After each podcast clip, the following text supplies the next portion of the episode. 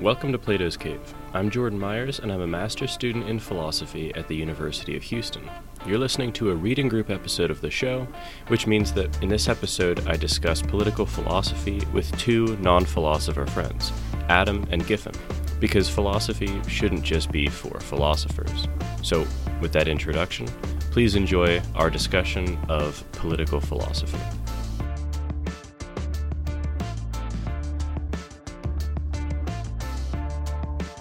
Oh, you know what I wanted to ask before we start?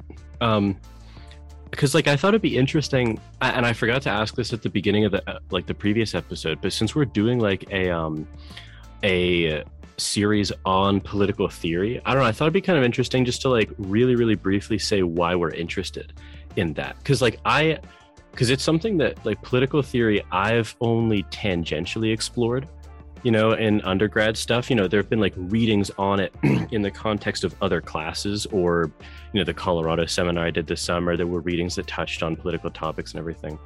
But uh so that's and and obviously like another interest of mine is all of the connections it has to moral responsibility, you know, like we've been talking about. But I mean, because Giffen, you were like you were the most enthusiastic about this series in particular. So maybe maybe we say something about like why. Um, I'd say I was interested in political philosophy because uh, it informs how you view like the world and the institutions we have in our society, and thus can allow you to better identify what aspects and how certain aspects are failing us, basically. Mm-hmm. It's also the most practically applicable area of philosophy, maybe. I mean, besides interpersonal it's, stuff. Yeah, it is. It is. I mean, this is like civilization level. Um, yeah theory. It will have impact. And yeah. for me, it's kind of like kind of two pronged in a sense, where I want to kind of grapple with the feasibility of some mm. of the political theory, and also, you know, study the kind of underlying ethics um, that kind of undergird different political theories so because I think like once I figure out mm. exactly mm. which values mm. undergird certain political theories, then I'll be able to better align my own views with those. Because I, I at this That's point, I good point. Because I, I'm pretty sure I know where I you know which which values I I hold as paramount at this point. Um, so I, I it would be good to find which political theory aligns best with those values, but also seems most feasible in practice. You know. Yeah, so that's that's I mean, probably that's like even even more broadly you can just kind of explore um all the assumptions not even just like the moral ones that undergird mm-hmm. different mm. political philosophies because those are things are malleable over you know large stretches of time what true. was true for the romans may not be true for us that can inform you know your views it's actually an interesting way in which amoral values can become moral, right? Like like if um, efficiency isn't intrinsically a moral value, but in the context of competing political theories, it could actually become a moral value, which is kind of interesting. Mm. You know what I mean? Um, and and I just re- I mean I, I hadn't thought about this before we started, but um, I think maybe I, I have the most disdain for actual politics, at least like, you know, discussing them, because everything comes down to like what's, you know, what's 51% of the population going to vote for and like how do we actually implement this and stuff. And like I kind of hate a lot of discussions because of all of those nitty gritty concerns, but this is a nice area where you can obviously import those concerns, but they're not the entire conversation also. You know what I mean? Yeah, and even like in the paper we're about to discuss here, I mean, there are pronouncements made by the author about how society should function. Mm. But there were kind of points where I'm like, exactly how does the author see that obtaining, right? So, but but then like you, they actually, you know, she throws in a line here or there where you're like, oh, okay, I actually see how that could work. Mm. Um, so it that's kind of where I'm interested in the feasibility of it, where it's like, here's the idea, and I without going into you know immense detail it's like okay i could see why that specific you know idea would work um Yeah. So, okay, so let's get into it. So, the paper, the lengthy paper that we're talking about is What is the Point of Equality by Elizabeth Anderson. And this was published in 1999 in Ethics, which is obviously uh, was and still is the top moral and political philosophy journal. So, this was.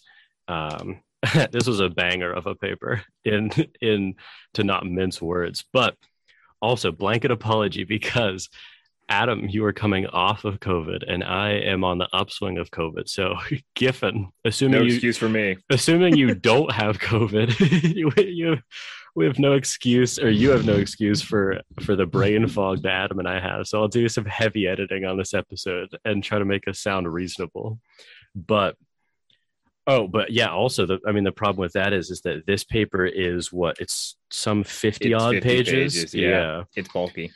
So, which is going to add like a you know an additional spin to trying to actually discuss a paper that is that long. Um, so, okay, I thought maybe the reasonable way to do it was m- maybe um, say how I understood the overall structure of the paper, and then she does give at, the end of um, uh, page 288 into 289 she, she does give a lot of really good kind of ground laying i think of what she's going to do. And then and then honestly after that i mean you know it's a long paper. We can't move through it systematically. So Yeah. do you guys think that's reasonable Yeah, I can Okay. um start if you prefer. I have a, a decent way to begin, I think. okay yeah do it then Yeah. So basically, the paper is structured um, as two halves, almost, and the page count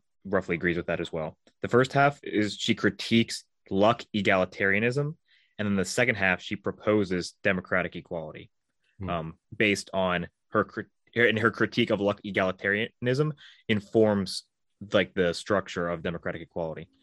Um, so in the first like pages, she mentions like four main lucky egalitarians that she criti- she will critique. Um, Ronald Dworkin, Philip Van Paris or Paris, Richard Arneson, and G. A. Cohen are all. Uh, I think those are the main four that she will critique over the paper. Um, so with that in mind, she basically says that all of like these authors and like lucky egalitarians broadly are kind of missing the point of what egalitarianism is supposed to be about. Um, and we can kind of define luck egalitarianism shortly, but um, really what she's saying is the point of like equality, you know, in egalitarianism is to end oppression. And she observes that oppression is a social construct. So that's kind of the main key here. Now, I don't know how much time we really want to spend on lucky egalitarianism. We can kind of pick out our favorite examples of like just odd claims from like the those four main authors unless she critiques, or whatever you prefer. But real the her main point is again, the point of mm-hmm. equality is to end oppression, which is a social construct, and so her version of egalitarianism is informed by that. That's the goal of it. Maybe we can do the It- thing where we say generally what our thoughts are about the paper. Because I don't know if this is me or the COVID talking, but I genuinely don't know wholly what I think about this paper. Like it, overall, it has sort of a dimly positive direction, but I kind of want to explore a lot of the ways in which she argues for her conclusions. Because I don't even necessarily know that I disagree with her conclusions as much as the way she argues for them. But but I, again, I don't know how much that's me talking or not. and even then like what exactly do you mean because like do you do you agree with her conclusions with regard to her critiques of luck egalitarianism or do you agree Mm. with her conclusions when it comes to you know um you know uh The democratic positive equality yeah, Yeah, a- exactly. equality as a capability approach instead of the yeah i i think what i disagree with more i I- it seems Uh, and again this could change by the end of the episode because i read this you know a week ago and then covid and whatever right? Yeah. So cur- currently my dim understanding is that i think i agree a lot with where she ends up but i'm not sure that her critiques of luck egalitarianism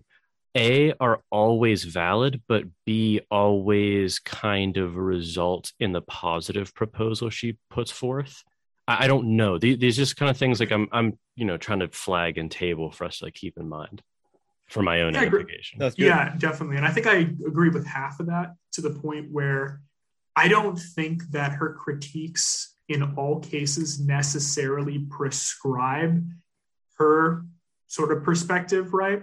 Mm. But also, I actually, in fact, agree with the critiques themselves of like Egalitarianism. Like, I pretty Yeah. much agreed with all of them. I, I didn't, I think, you know, going off what Giffen was saying, I think there were largely, largely critiques of the paternalism and pity. that was my biggest one I wanted to look at. Yeah, and kind Yeah. of pity based um, um, justification for Hmm. redistribution.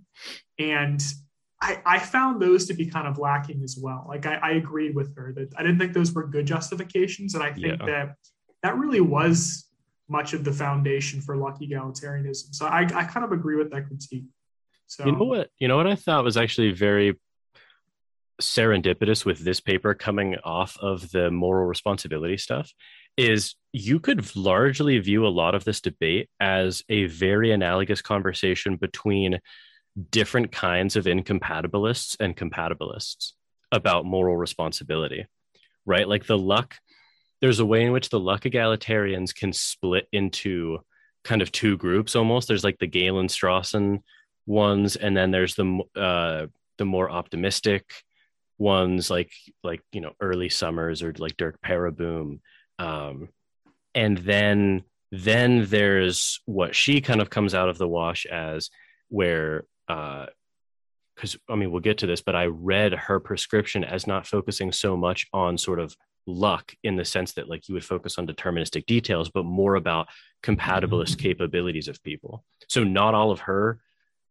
conclusions would be satisfying to someone who's focused on you know luck and determinism and chance. Like she, she- her solutions m- wouldn't be as um, satisfying to like a sam harris free will denier but they would be more amenable to like a compatibilist um like a you know john martin fischer harry frankfurt gary watson something like that so i, th- I actually think the analogies are pretty cool between this this and the last series.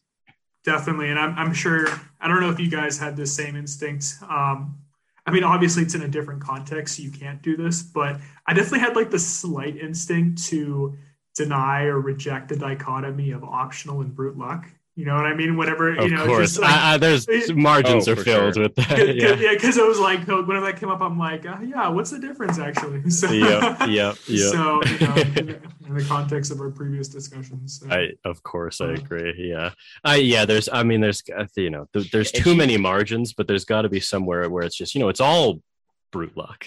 So somewhere I have yeah that but she down. i like the fact that she kind of was like it doesn't really matter either because i mean like the luck part shouldn't be the focus yes. so she's like let's t- even if there will continue to be a conversation about like that difference it's tangential to equality because it doesn't Yeah. matter yeah, I agree.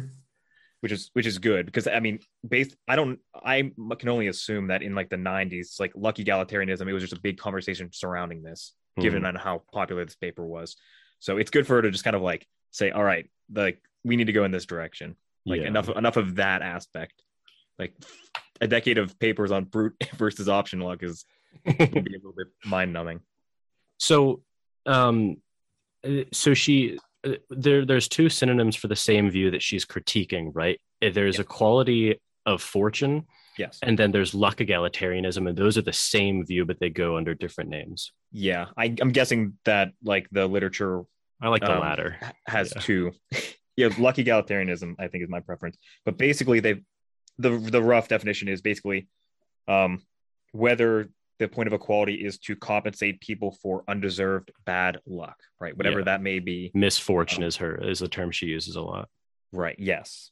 Should you be compensated for misfortune, and is that the goal of equality? yeah And she basically says, no, this is not really the conversation we should be having.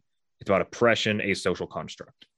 Yeah Um, And we should also be careful. Like we, we, we we don't actually know for sure that they're the same. Um, I okay because the thing yeah. is they're because at the least thing is close enough they're they're definitely close enough, but at the same time, like Hmm. there were distinctions made about the different you know scholars that she's critiquing of course where yeah. i'm not exactly sure whether they would all describe themselves yeah as you know lucky egalitarians or you know, kind of um, equality of fortune. Those whatever it is. terms were probably made by these authors to distinguish within the realm That's of true, what Anderson yeah. calls lucky egalitarianism, right? But she's like true. they're they're the same with respect to equality because they're wrong. So that is a good point though. Like if you just kind of fall within lucky egalitarianism, you're probably you might be a little upset if kind of just saying one or the other. It- we we might we might sound as ignorant as someone criticizing just compatibilism generally, as though there weren't different types within there. You know, it- Yeah, so, so I- so I just wanna be blanket apology for that. Yeah. Yeah. yeah. No, that's a good. That's a really good point.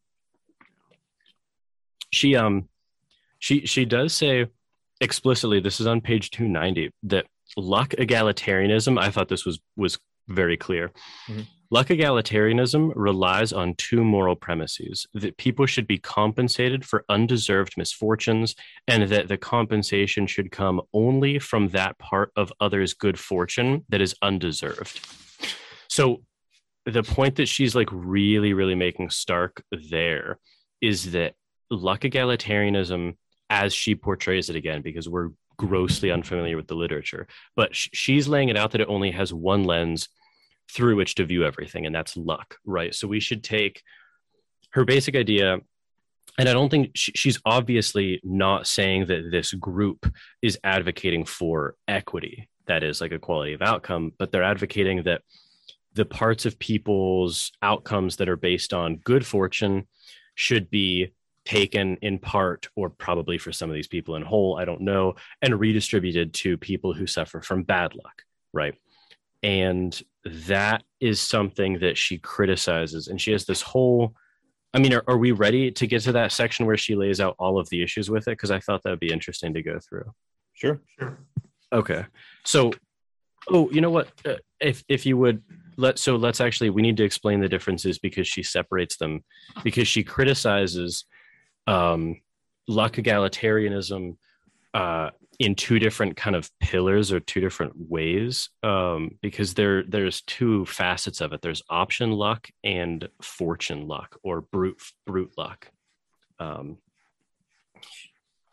so uh, where do, do you guys have a highlight of of a definition that she gives Of which one? of of both? I'm just kind of trying to get them on the Yeah, I, table. I it's on page um 291, oh, nice. Okay, I was on 295. 290, I believe.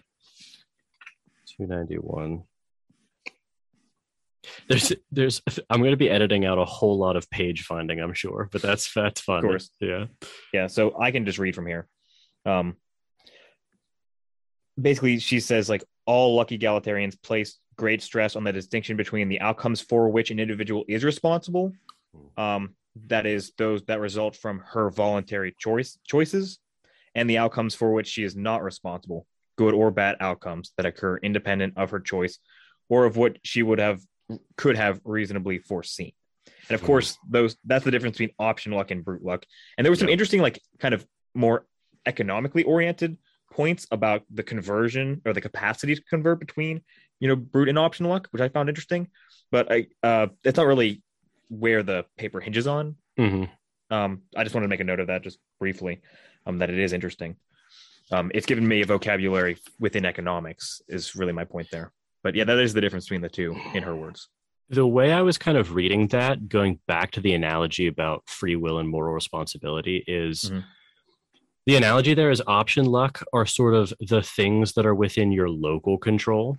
And then brute luck are the things that aren't even in your local control. Even though, of course, for like listeners who are familiar with the previous episodes, local control will collapse into absolute determinism plus randomness.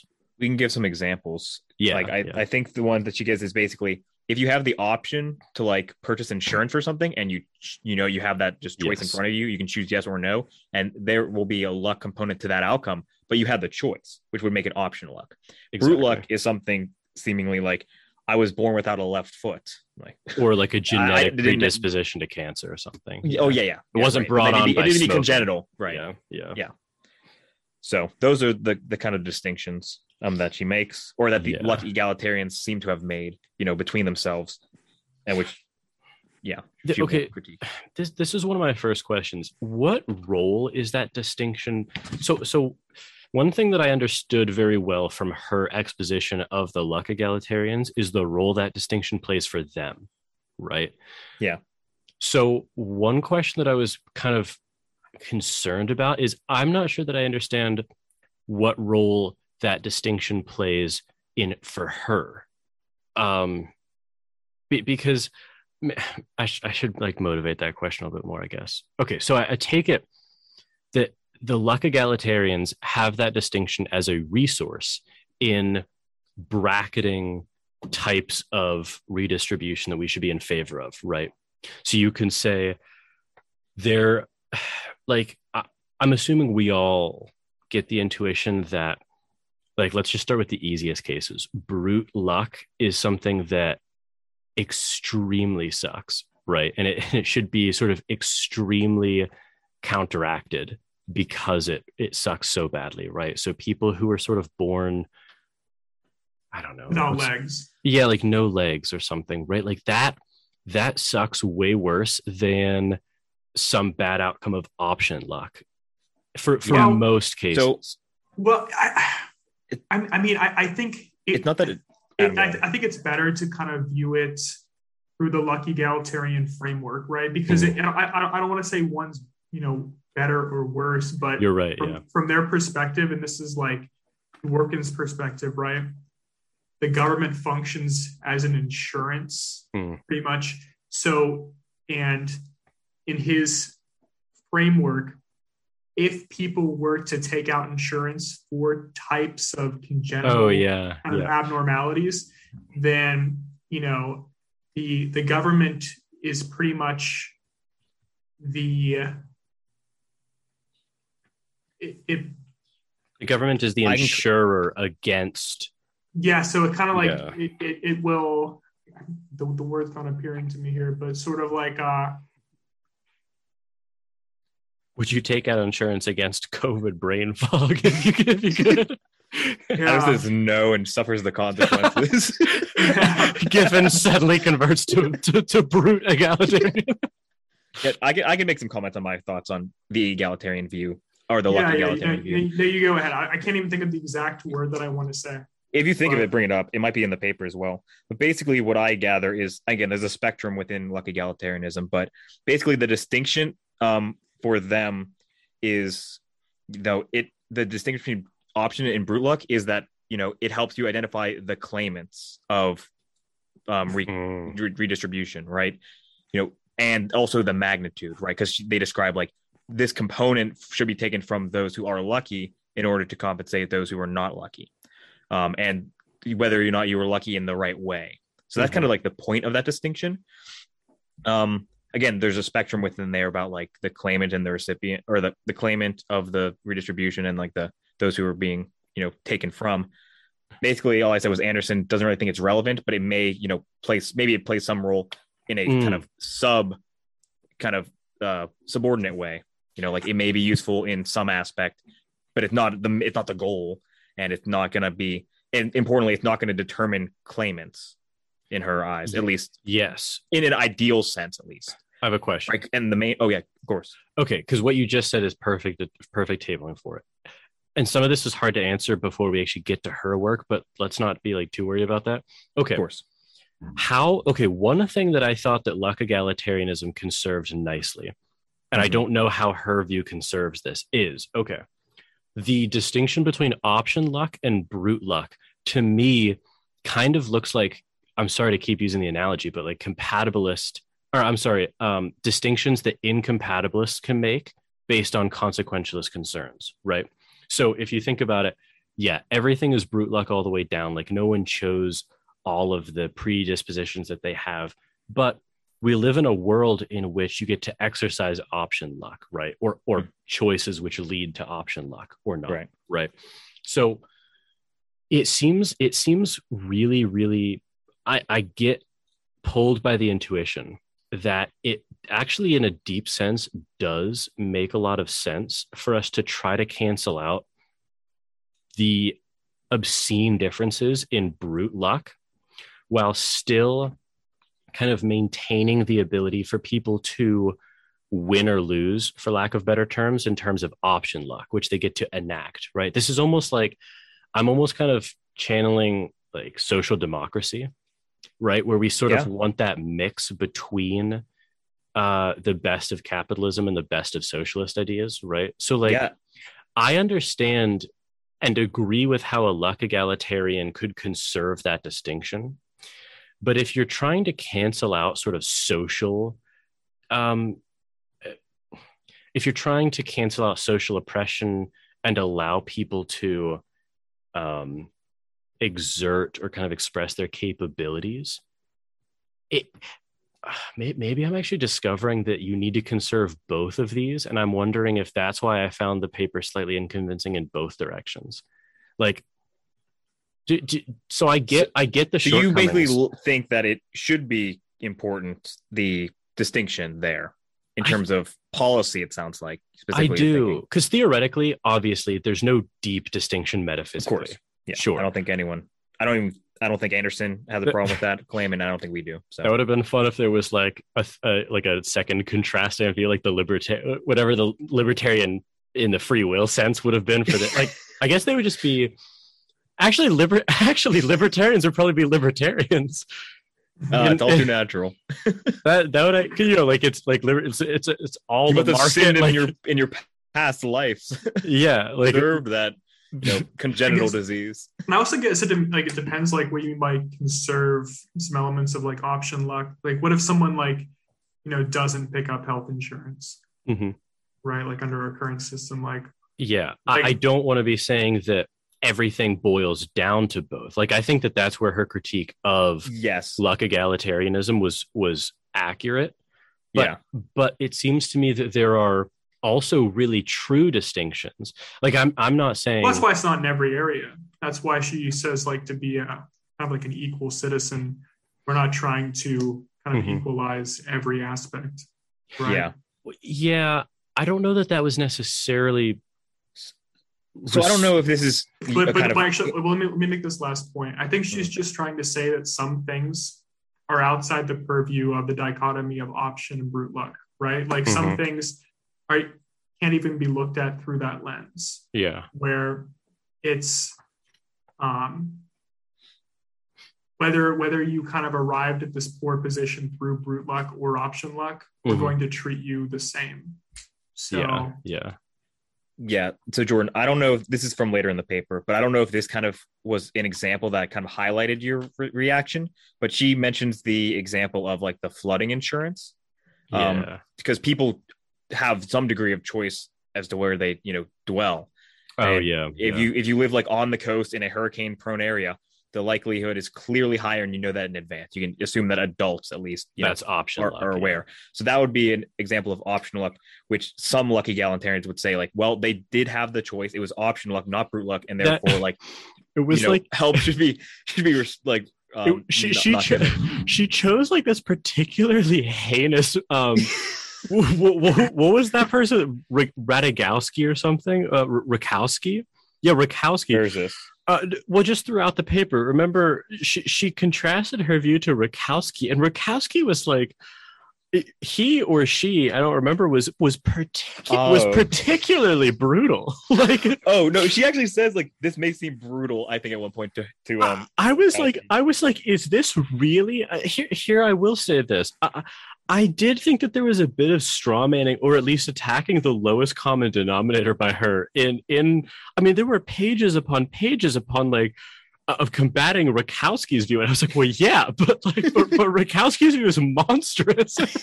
I had the reaction too, and that's where I, I said this in the group chat. Is that it started to scream 1999 to me because of the context in which this was being written. So post Soviet collapse was just the capitalist glory age because there was no mm. competition to the model. So this is of course where like views like Rakowski's would have like gotten like legitimate you know viewership, right? So like it it's unfortunate if it was like two years later after the dot com like crash or like after especially like um the Great Recession, this wouldn't have like she wouldn't have needed to address it because it would have seemed monstrous. R- r- the fact that that it was like the time needed to be dedicated it i don't think it's a slight against anderson. I think it's a slight against the circumstances. I just thought that it was like it was like oh, what a monstrous view. It was like it was like okay not many readers will, will read Rakowski and be sympathetic to that view. Again, I think actually a lot of people were at the time though. That's the horrifying thing. sure, but but I'm talking about I'm talking about you know within the reasonable area of the spectrum. like it, Here, here's here's one of his better takes here. So consider an, an un, uninsured driver who negligently makes an illegal turn that causes an accident with another car. Witnesses call the police reporting who is at fault. The police transmit this information to emergency medical technicians. When they arrive at the scene and find the driver is at fault, is uninsured, they leave him to die by the side of the road. According to Hate. Rakowski's doctrine, this action is just, where they have no obligation to give him emergency care. No doubt, there are sound policy reasons for not making snap judgments on a personal responsibility at the scene of emergency. But uh, What does she call that problem? Yeah, she, She, she like, was like names- that's it was like the snap decision problem or something. It was like call this I- the I do like of that she- abandonment of negligent victims. Uh, yeah, I mean that that's just a good example. Like I don't know how I don't know how Rakowski sleeps at night. I, I was like so I just thought absurd. I thought, okay, it's not exactly the most it- prideful way to put forth your argument to contrast it to something so poor as Rakowski's, right? So, like, That's I, true. take it. So here's the here. I take it that because, because like Rakowski, as I was reading him or her through Anderson, is like essentially that you know that that kind of bastard, for lack of a better word, who's saying like, well, yeah, you're you're get you're dealt the cards, but it's all how you play them. As they like sit, you know, sit in their mansion. there dying. yeah, it's like unable to move.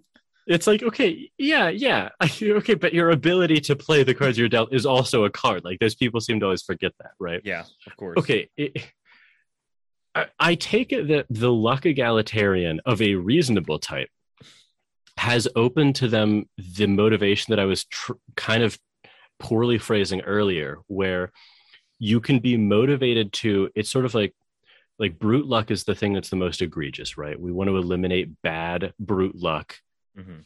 uh, that's our top priority. But a second, but a second priority that we could have is also eliminating bad option luck um, that is kind of maladaptive to society or something, right? So, like, um, what's a good example? Like, we we okay. Here's like a good example, right? Mhm. Um, it's bad option luck to uh, get caught up in a Ponzi scheme or to make it a real world example, packaging bad um, uh, housing loans, right? Like it was in the 2008 crash. You know what I mean? It's it's bad option luck to kind of end up at uh, whatever the you know the firms where the names are escaping me, right? Mhm. So, um, but but that person should starve on the street also, right? So it's like I just thought she strawmanned um, what the best of the luck egalitarians could do. We're saying like, look, all, all we're using this distinction for is to prioritize levels of luck that we want to eliminate, right? Like the first Well, kind of I, I, I, Well- yeah, I, I, I would, I just wouldn't go that far. I mean, like she explicitly states, like, okay, here's one end of the spectrum. This is the hard line Yeah. Rakowski, right? And yeah, then yeah. she, I, I honestly thought she kind of grappled with Dworkin the most, who's like, Mhm. I mean, he's NYU professor of law and philosophy, so it's like, Very yeah. reasonable position. yeah, so yeah, yeah, yeah. big, big, big voice, right, in the field. So Rakowski, I feel like was more like a benchmark. Like, okay, here's one extreme, and here are other views people What, can what sa- sanity check for me? Did did she address that concern at all that I that I made? Did I miss that in the paper? Like I, I genuinely I could have Well, I missed it. I think it's kind of like a broad stroke kind of thing. Is that she? It's not that she doesn't think that luck egalitarians can address those like differences. It's that she doesn't think that's the point of egalitarianism. I think I think she, okay, I think okay. within her, I think within her system, she there is a place for such a difference. Mhm. Um, perhaps I don't know that for See, sure. Especially when it Okay, comes to that's what I practical want to poli- explore. when it comes to practical policy things, which she touches on the least. yeah. Um, uh, like in in reality, not under like ideal situations. Mhm, I'm sure mhm. that there is a place for something like that. yeah. Uh, And- when when you're and- constrained. And you're So- right that the paper's trying to answer the question of the title, which is what is the point of equality? So she's trying to Exactly. she's trying to ground it. She, she's looking at So- the grounding first. yeah, I don't think she's saying like I mean the she doesn't like spend any time talking about like the benefits really of like egalitarianism. Yeah. I'm sure she would agree there are some, but she says like I've Mhm. identified these problems from this you know decent spectrum of luck egalitarians, and these um, problems I've identified identified Yeah. suggest some desires of a egalitarian um, theory. Hmm. I'm going to use that information and then construct one. Um, so, so I again, I think I don't know what you would actually say to like what is the role of brute and optional luck in your like democratic equality. She may say like it's like a tertiary, you know, quaternary thing that Hmm. only kind of comes into play whenever you're in the real world and like have to make decisions. Like you don't have like the full resources. You have to Mhm. prioritize, find a hierarchy of you know distribution, things like that. Like that's where I she would she would nest it if she does value it. I would guess. Okay, that's interesting. Eh, I'm realizing it's probably better listening if we actually get her problems with luck egalitarianism on the table and raise hers, and then we can kind of get a little bit more into like, I guess, a lot of the questions I I seem to have. Sure. One of the Okay. problem is that she identifies like so many problems over so many pages, like It's a- a individually lot, for like yeah. egalitarianism. I do. I mean, I'm Let- guessing. Let, us from the point out the good that. ones here. I was gonna say let's. I can I can take care of all the editing. Let's let's look at some of the best ones because I thought a lot of these were actually really good. Because there's Yeah, you pick out your favorite, really. well, I'm just reading. th- Uh, there's discrimination among the disabled, but I don't remember that one. Uh, we can No, that, that one's not great. Okay. Well, there's the one that Giffen already talked about, the geographical discrimination among citizens. So That essentially, that that is a good one, and Giffen already said that. That was if you foolishly, you know, um, uh, move to New Orleans and then don't prepare for the flooding that's going to occur. That that's Yeah, The government's just going to walk by and go option luck, option luck, and let you drown. Well, Rakowski's government would. Right, right. I don't think. Yeah, I don't think it's fair to say the Of luck course, oh, of course. Yeah. Rakowski's government. Imagine. What, what a snake! Yeah. Uh, uh, uh, pure oppression.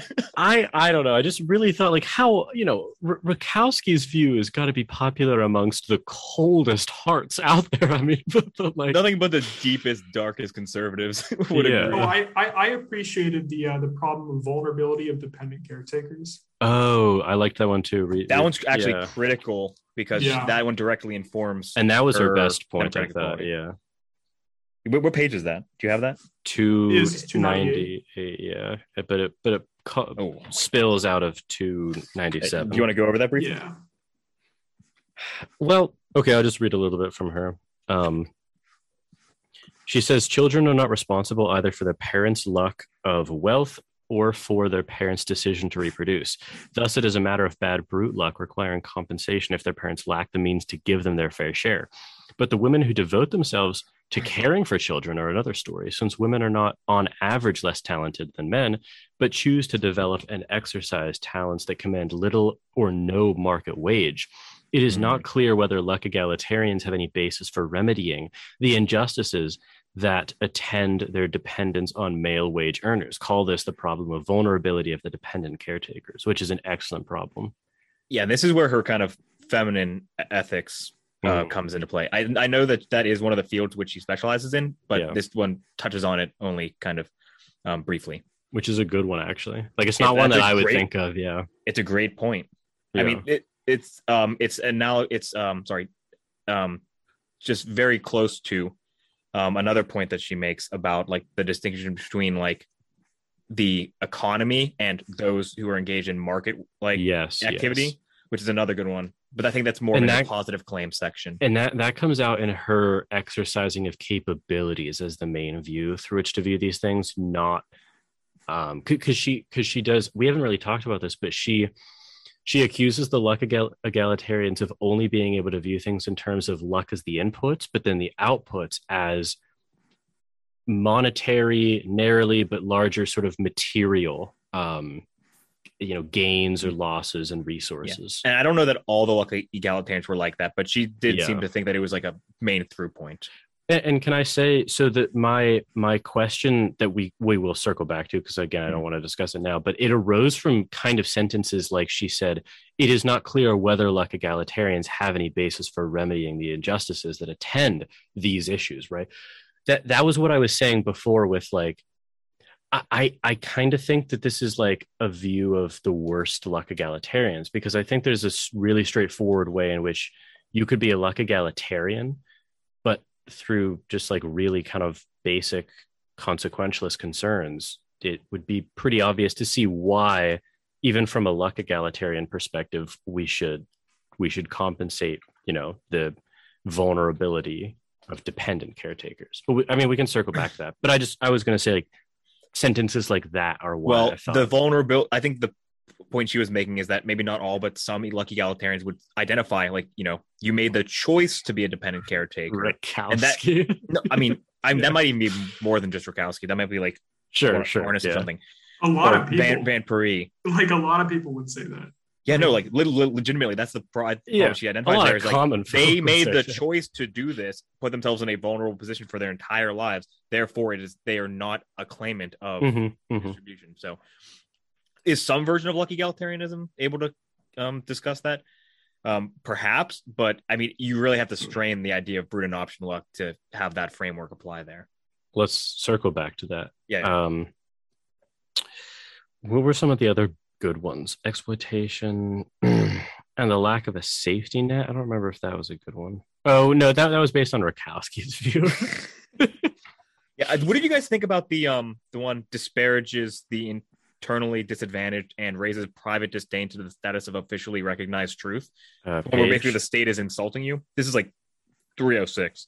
three, uh, three. Oh, oh. Oh, just- well, let's say let's say that now we're switching to victims of bad brute luck because we were talking about Oh, I'm sorry. We did change sections there, but we were still within the section of critiquing. sure, but but I think Yeah, yeah, yeah. Oh, but wait, wait, wait. Sorry, before we get to that one, um, one of her biggest and most recurring ones in her own section was the uh, uh, uh, accusation of paternalism of of bad option luck. So, um, uh, I don't. He argues that it's sometimes fair. I don't know if this is relevant or not, but I have it highlighted. Arneson has considered this problem most deeply within the terms of luck egalitarianism. He argues that it is sometimes unfair to hold people responsible for the degree to which they are responsible agents. The capacities needed for responsible choice, foresight, perseverance, calculative ability, strength of will, self confidence, are partly a function of genetic endowments and particular and partly of the good fortune of having decent parents. So, thus, the imprudent are entitled to paternalistic protection by society against their poor choices. Ch- you know, channel the Sam Harris free will denier here. You know, um, so she says that that is a problem, and she labels that as paternalism, which is sort of, you know, you could summarize it as as overprotection and regulation for people's best interests. And she says that the state, I'm, I'm, you know, I take it that her critique is, um, it doesn't, and this is where she kind of has the prelude to her view. This is wrong as a policy prescription because it fails to express respect for recipients, right? It's sort Right, of, this is it's, it's- ties back. I'm sorry, Jordan. no, no, no, no, yeah. I, I was gonna. I think I'm on a very slight lag. Um, I was Oh, gonna really? say this ties back to her view of like the point of equality being, you know, social in nature, is that it is, um, a.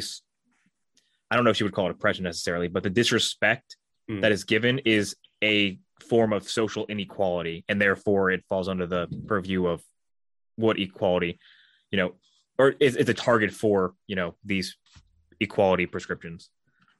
That makes sense. Yeah, no, and, it and- does. and I think it's also just trying to kind of like skew the framing or like kind of change the framing of how one could argue for equality, right? Because like I, I, I like this line. However, in their view, and there in this case is lucky egalitarians, only paternalistic reasons can justify making mandatory the various universal social ins- insurance programs characteristic of modern welfare states, like Social Security, health and disability insurance, and so Mm. on.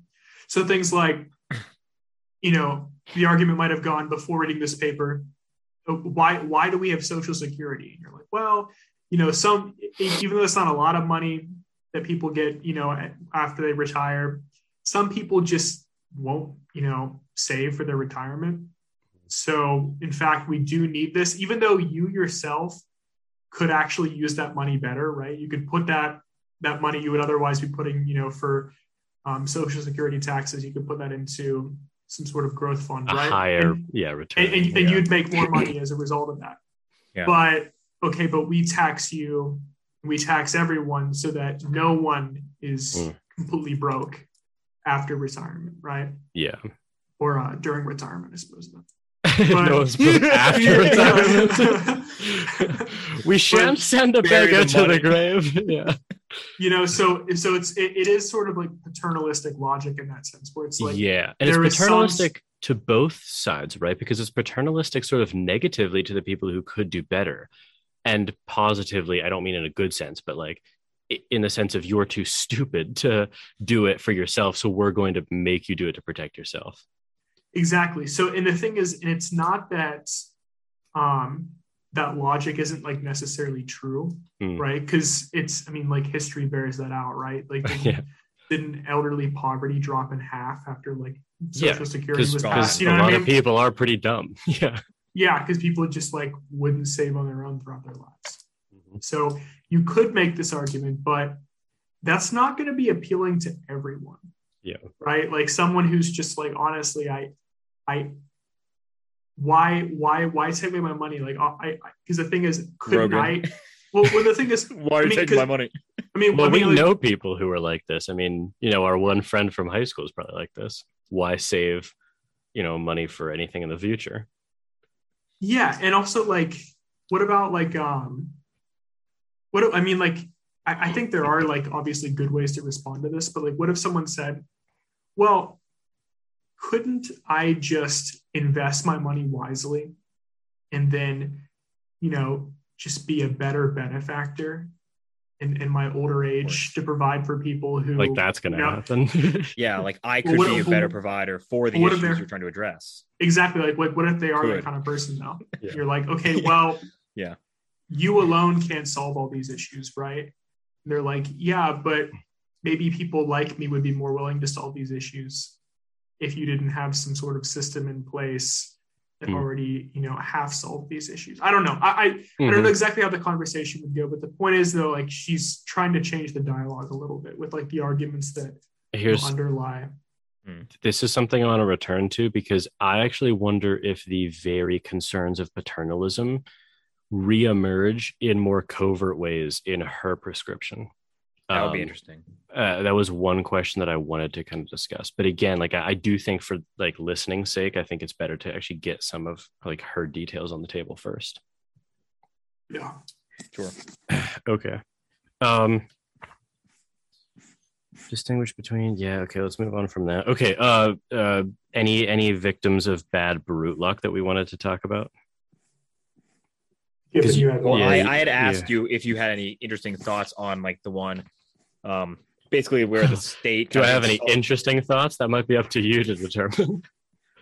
Basically, did you think it was like a viable critique that she was giving, or do you think the issue of like I, this is actually pretty closely related to the paternalism, but basically, um, this is, here's the quote about she's kind of like saying that this is what in a egalitarian framework they the state is saying to those who are you know benefiting from whatever welfare program. She says to the disabled, your defective native endowments or current disabilities, alas, make your life less worth living than the lives of normal people. And then she Mhm. goes on and gives other examples. Did you think that was like a valid critique? Do you think that there's something inherent there? And Jordan, this may be something you bring up later when we get to her positive prescriptions. Yeah. Wait, wait, wait. So, so, but I think for the listeners, we should, we should. She's saying that that's a. This was on three hundred six. 305 and 306. Yeah. Yeah, I took it that this critique was also kind of the lack of respect or paternalizing paternalization side because she Right, she called it it uh she says equality of fortune disparages the internally disadvantaged and raises private disdain to the status of officially recognized truth. Okay. Yeah. this was one this was one that i thought was kind of like an interesting one and one you have to be really careful about because because you don't because like there's a concern of you don't you don't want to be you know, like the charged word for it is ableist, right? So you don't want to say like it's objectively. So, so here's the claim that I don't think that you have to be committed to as a luck egalitarian. You Sure. don't have to say the life of someone in a wheelchair is worth less than the life of someone who's not a wheelchair, right? Like that. That's like the reductio view, like that. Hmm. You know, like like who knows? Rakowski might believe that. For it is. Rakowski joins the Zoom call. Post haste. right so i don't Yeah. think i don't think you have to say that but i think but i don't um but okay but here's the view that i think i would be willing to defend and i don't know if this makes me a luck egalitarian or not but but i but i think like if you abstract it right Hmm. generally speaking there are more things that someone who has function over their legs can do than someone who doesn't right okay Yeah. so like in what like that's an obvious claim, right? So no one would really well, no, I can't phrase it like that. Hold on, I gotta figure out how to phrase it. You get canceled. I'm not really concerned. I'm I'm actually just trying to be like specific Yeah, of course. Because there's there's like a really cheap version of this that I don't want to make, and then there's the like the deeper version that I think is maybe more accurate. Um. Okay, here's what I want to say. Given the ability okay here's here's what it is this debate actually came up this is a real life debate remember um, there was sort of a we developed a scientific you know ability to not cure deafness maybe cure deafness i don't remember right but but there was a technology and a, and a procedure i don't know any of the details where we could essentially make some babies born with certain types of deafness equivalent to people who could hear naturally right Of course. so I think that it would be heinous not to, you know, let's bracket other concerns. It might be too much money, whatever, right? Like, let's say this that procedure is a dollar. I think that it would be starkly immoral to not pay that dollar to have your deaf baby uh, As the parent or as the state? either. Okay. That was an important Yeah, distinction. Yeah. Yeah, I, I was saying almost from like the Rawlsian kind of rational third party view. Like if you're just like like the rational third party, That it makes would be like deeply immoral not to do that. That is interesting, actually. That is Yeah. one thing that definitely doesn't read as um easy, I guess I would say, Yeah. in this paper, is when she talks about um specific communities of, of well actually you're right, you want to be very specific when you I know you want to be very specific. Yeah. Um but It's it's not- not you know certain certain certain less abled communities, even then that's, that's clearly what how does she describe it actually? I- I don't Well, know. you know, I- I'm- I'm- also I'm the language of 1999 is, you know, different True. from today. But but yeah, either way. I'm just wondering if that point like distinguishes either view though. I feel like that's that, that could be found within her view. It could be found within Lucky Well- Well, no, I don't know that she does prescribe that in her view. That's I think what Jordan's trying to get at. Like, I think But- she but- would be okay as long as those. Well, in, in the case of a baby, it's harder to say because they don't have any capacity. but um, as like an adult, if so, as, as long as this, as long as the state um makes a, a like all of these the important um Mhm. Uh, or the the e- democratic equality relevant aspects of you know the being a member of the community uh, accessible to the you, then you know there's no the further concern directly. Well, maybe we should. I should don't just. know. I I I I, I think that's her kinda- view. I, I do want to push back on that a little bit through like her lens of like capabilities, right? Where like she wants to leave certain avenues open that you don't necessarily have to, you know, um, make functional, right? Or you know, Mhm. make happen. But at least like in the context of like babies, right? Where it's like if there was some cheap procedure, I would say from her perspective, like if it That's- was like what to, to be an equal citizen, um, I, I, I would somehow would I, I'd have to I, I'd have to imagine that'd be like under the umbrella of equal citizenry of like that that would probably reach that for me. I for- don't for- know that she would agree, but I understand that it totally could for you. I don't think she actually mentions like babies at all in any of her thought experiment. That is a super interesting question because Jordan, you Because this, brought that this up, right? doesn't really exist, you know what I mean? Because like I, Well, I would actually. So, the fact that you, I think it, because it affects development, I'm curious what you would say about this. It's like by not giving it to the child, you kind of remove the the option in a way. Um, like I don't think that that's how she would look at it. Do you think? I just, I just don't see how she could possibly disagree with that point because the thing is, Well, like, I don't think that no, that's but- what but- Giffen but- was but Hang on, hang, hang on. Yeah, let, let me, let me, let me make this point though. Like, she talks about like in this paper how.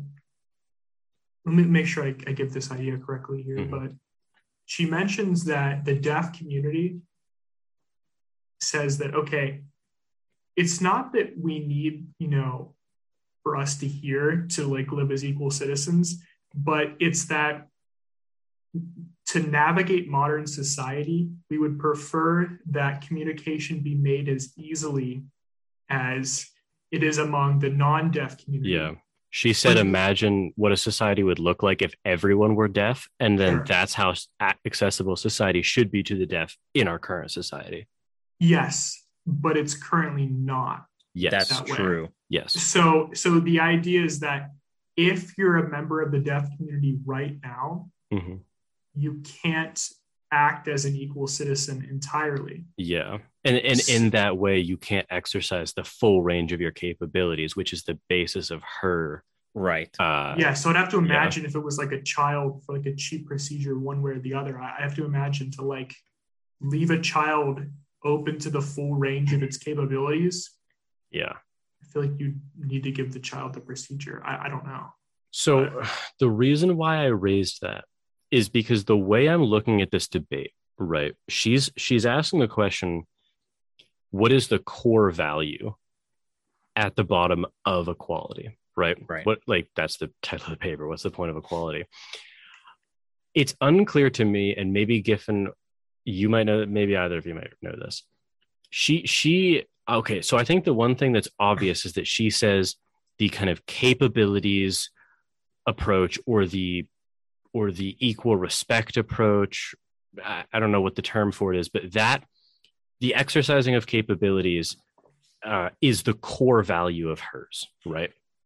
Does she say this is something that i just don't know about and this is like i don't know how my critique goes. Because is she saying that that's the core value or is she saying that's like the only value? She's she's not saying it's the only value right? But i don't i don't know.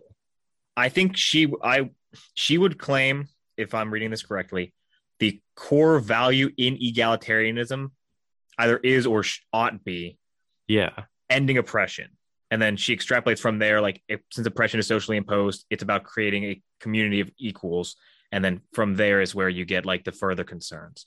So I think that's kind of like the core there, which obviously doesn't address any like luck at all, which is well, the, the, well, the- difference. see that's the problem i, I guess i kind of had with the structure of this paper is she uh, she seems to critique luck egalitarianism Hmm. on the basis of believing that that's the only value not the core value a lot of her critique seems to be aimed at the people who think that that's the only value because she raises exceptions um uh, or, or or okay let's let's abstract it a little bit you could say we don't have to think about like what specific people think but we're but she might want to fr- or we could phrase the debate as okay if this is your value what do you get what what does that value logically give you right? And if Mhm. this is your value what does that logically give you right? Yeah. so here's what i think is like i don't know but i think it's missing from this paper. She rightly points out that if uh, luck egalitarianism is your only value then it results in these problems. And we've talked about some of those already right? But then she doesn't put i don't think she fairly puts forth her own view as if the expression of capabilities is your only value what does that logically get you she seems to sort of open it up as the core value but not the only value while attacking luck egalitarianism under the guise of if this is your only value not your core value I, I th- were you? I'm sorry. I I'm not sure I fully grasp, but uh, maybe this doesn't address your question. But I think she does kind of say to her own like democratic equality, like the this is what you get with it as your only value. I think she does say that. Okay. I mean, I mean, if she doesn't well, no, that's important. If if that's what she says, then I have different problems with it because then I think she actually imports like a lo- she she brings in a lot of things mm, implicitly then i think She may. That's a good point. I don't know that for sure, but I again, I think it's not that necessarily like in terms of all values and just like as individuals or as a society. She's specifically critiquing egalitarianism. yeah Like the the root of egalitarianism was this. Current literature is Mhm. about this for whatever reason, and so it seems like this is an entire conversation within the scope of Yeah. a value, not necessarily Ah, like all. Like she's saying there. I mean, it, it might be true that a lucky egalitarian might hold other values that would kind of prop up their Yeah, theory. yeah. But she's saying, you know, if the- point of Mhm. egalitarianism is to end oppression, their you know luck egalitarianism doesn't do that. Even if other of their values would, you know, help patch patch together. yeah That, that's how I'm reading this. i think i think may i very well understand import other things. i think i understand the current state of my criticism with the paper then which Sure. is good which is good because like because again my current understanding might change by the end of the episode but like but i but i think that my current criticism is yeah she rightly points out that if you're sort of a deontologist about luck egalitarianism so you're not allowed to import concerns about anything else then yeah you're rightly going to have serious problems like the ones we've talked about right? Um but she doesn't make it clear at least that because I, I don't know it's it's an open question to me whether the more pluralistic luck egalitarian can create just as good an outcome it, and I, and maybe conserve some things that like her theory can't it, i don't know I, I think i think she just she criticizes that might be uh, like if we find a good response to this paper, we might be able to see what like like egalitarians are able to do that she isn't. Because obviously she doesn't say like, "Oh crap, Well, mine doesn't do this." well i thought i raised that like a like a potential one for that You raised a potential what? um, a potential example of where where luck egalitarians could do that, but she wouldn't. Um, It, am I completely What's- blanking? dude, the the more sad thing is I'm blanking on it. no, Um, on, on your example, yeah, on it my was own. the ex- example about like um, you know, like a small amount of money being paid for like deaf children to hear. uh, I, you're deaf I, to- I don't know if that was that example. I, yeah, I don't think that was because we kind of discussed that. Maybe Adam, you actually raised the point that she probably would argue for the hearing. I'm not actually sure about that. After Maybe I was- conversation, I'm Yeah. actually not sure about that she would, because yeah, One of the Um, things that makes it difficult to address that question is that she very most of this paper discusses kind of like in ideal situations, and she Mhm. doesn't really say what to do in our various failings as a society to reach her, you know, her goal. Giffen, like- why don't why don't you just why don't we just talk about what her view is so that we don't have to keep kind of dancing around it? I think that's a good thing to do. because like it, it- just kind of going off real quickly here though because one of the reasons that um, is actually what giffen was just talking about um, makes me think in fact she might not actually kind of subscribe to a position where the state intervenes to um, yeah, prevent deafness in children is she does mention that deaf individuals seem to have the same spectrum of happiness and fulfillment in their lives and that any problems they do experience are actually due to Due like to Giffen oppression, said yeah. oppression exactly and and that's actually it's and I not- disagree with that view. and it's not Yeah. the deafness itself that we should target but the oppression so Hmm. i actually kind of go back and uh, i don't i don't i don't think she That is one of the definitely the most contentious Yeah, points um, And of and- her framework. And like it, it- it's very interesting because you see the, the conflicting values here is like the the respect to all individuals, but also the practical reality and how that informs your view. yeah, I, I think I do get her perspective though, because it's like, I mean, consider this: like, none of us are as smart as an individual like Stephen Hawking, right? yeah. But but Jordan it- B. Peterson. Jordan- excuse None of us are quite Dr. Rogans. Doctor Jordan B. Peterson. yeah, editor, Yeah. clean that up. It was doctor all along. but but like having like the fact that we aren't as smart as those you know whatever individual you want to kind of just put out there is sort of like the paragon of modern intelligence or whatever yeah, yeah. but but like Peterson. I'm sorry. I, I, I All too you- easy. I messed you up. Continue. Yeah. But um, I, I think we don't think our lives are are necessarily like you know miserable to live, even though we don't. I mean, I, maybe if we were to kind of like switch between those two perspectives, Yeah. suddenly coming back to just like you know a, uh, a, a- a s- you know some intelligence that's within the the regular spectrum, like regardless Flowers of how for The, smart the, a the all No- things no one- considered approach. Yes, no one on this podcast is a genius. Okay, so like, Especially not this episode. yeah, no, this episode is a disaster. But no, but Come on. everyone on this podcast is quite smart. But no one here is a true genius. No. But but what would that be like, right? Exactly. We, but we don't know, obviously. So, but we don't think our lives miserable. Just but just knowing that there is a Exactly. kind of a higher level of perceiving the world. So That is perfect I, example. I, I do understand her perspective in that sense that deaf people don't know what they're missing in that sense. So the Hmm. real problem is like, you know, is the way in which those people suffer as a result of Yes, yes. You know, wait, Yeah, of- can- Oh, oh, I remember my example now. You, you made me. Yeah. It was it was exactly like this. So okay, basically, here was my reductio to her view. Right, she is unable to. It was exactly the point you're making, Adam. Except it was just a personality trait. Like I was saying, yeah. I was I I, I wrote down like okay. What if someone just had like a, a greater ability for love, right? Or like compassion, or just to kind of like, you know, like be, be compassionate in that Buddhist sense, right? That is something that we don't currently have access to but it would be a better existence if we had it. And no one, you can't cash out the fact that we don't have that ability to feel deeper love in terms of oppression, right? It's just luck. There are people, you know, the ability to feel or express any genetic, uh, or, or I'm sorry, any personality trait is going to come down to genetics plus randomness, right? So it's all brute luck in that sense. And then option luck as you choose to either kind of develop that or not, right? So that is an example that is outside the purview of the value of eliminating oppression right um Yeah. but it's one that could be conserved by the luck egalitarian so uh, what does she do with that i mean the problem from my perspective is she would have to regress to the capabilities approach thing right but Well, then I don't think she. but but my point oh yeah, sorry, sorry. but my point was going to be, but then capabilities are getting cashed out in luck terms. So then it's actually, so so I, I don't.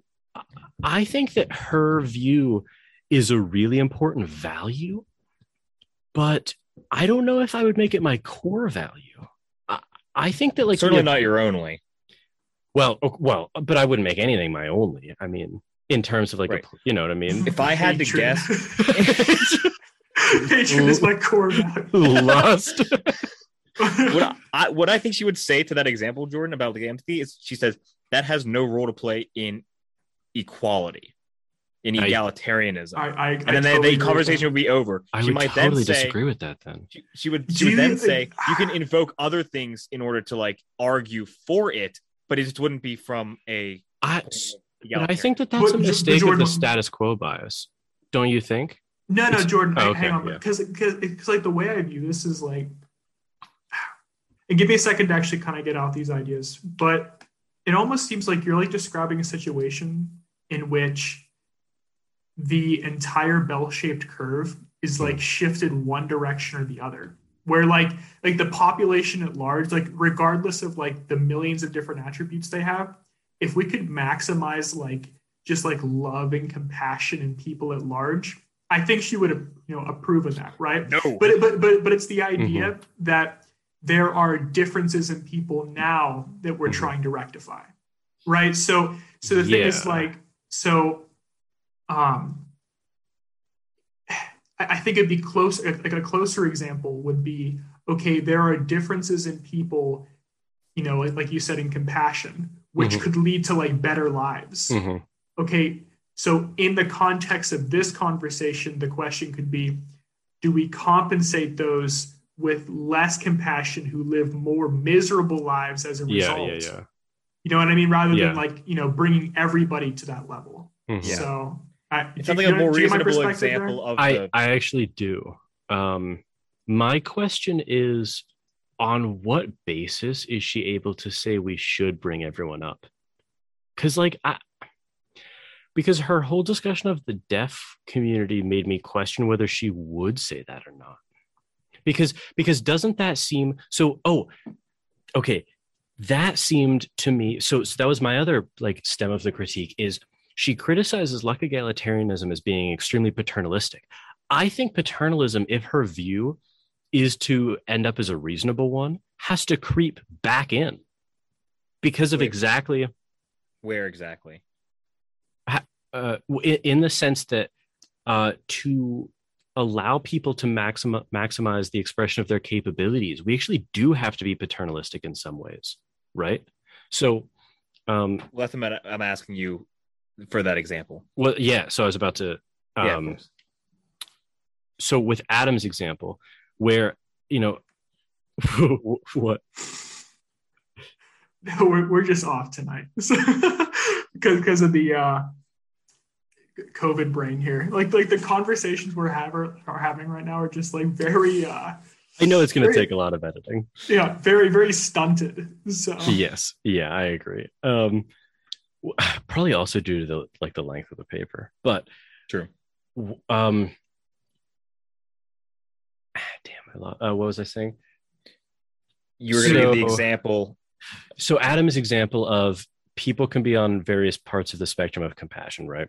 Yeah. And that's brute luck, what you're born with, and then the option luck is kind of how that cashes out in terms of you know, do you use that to better your life or, or worsen it, right? Mhm.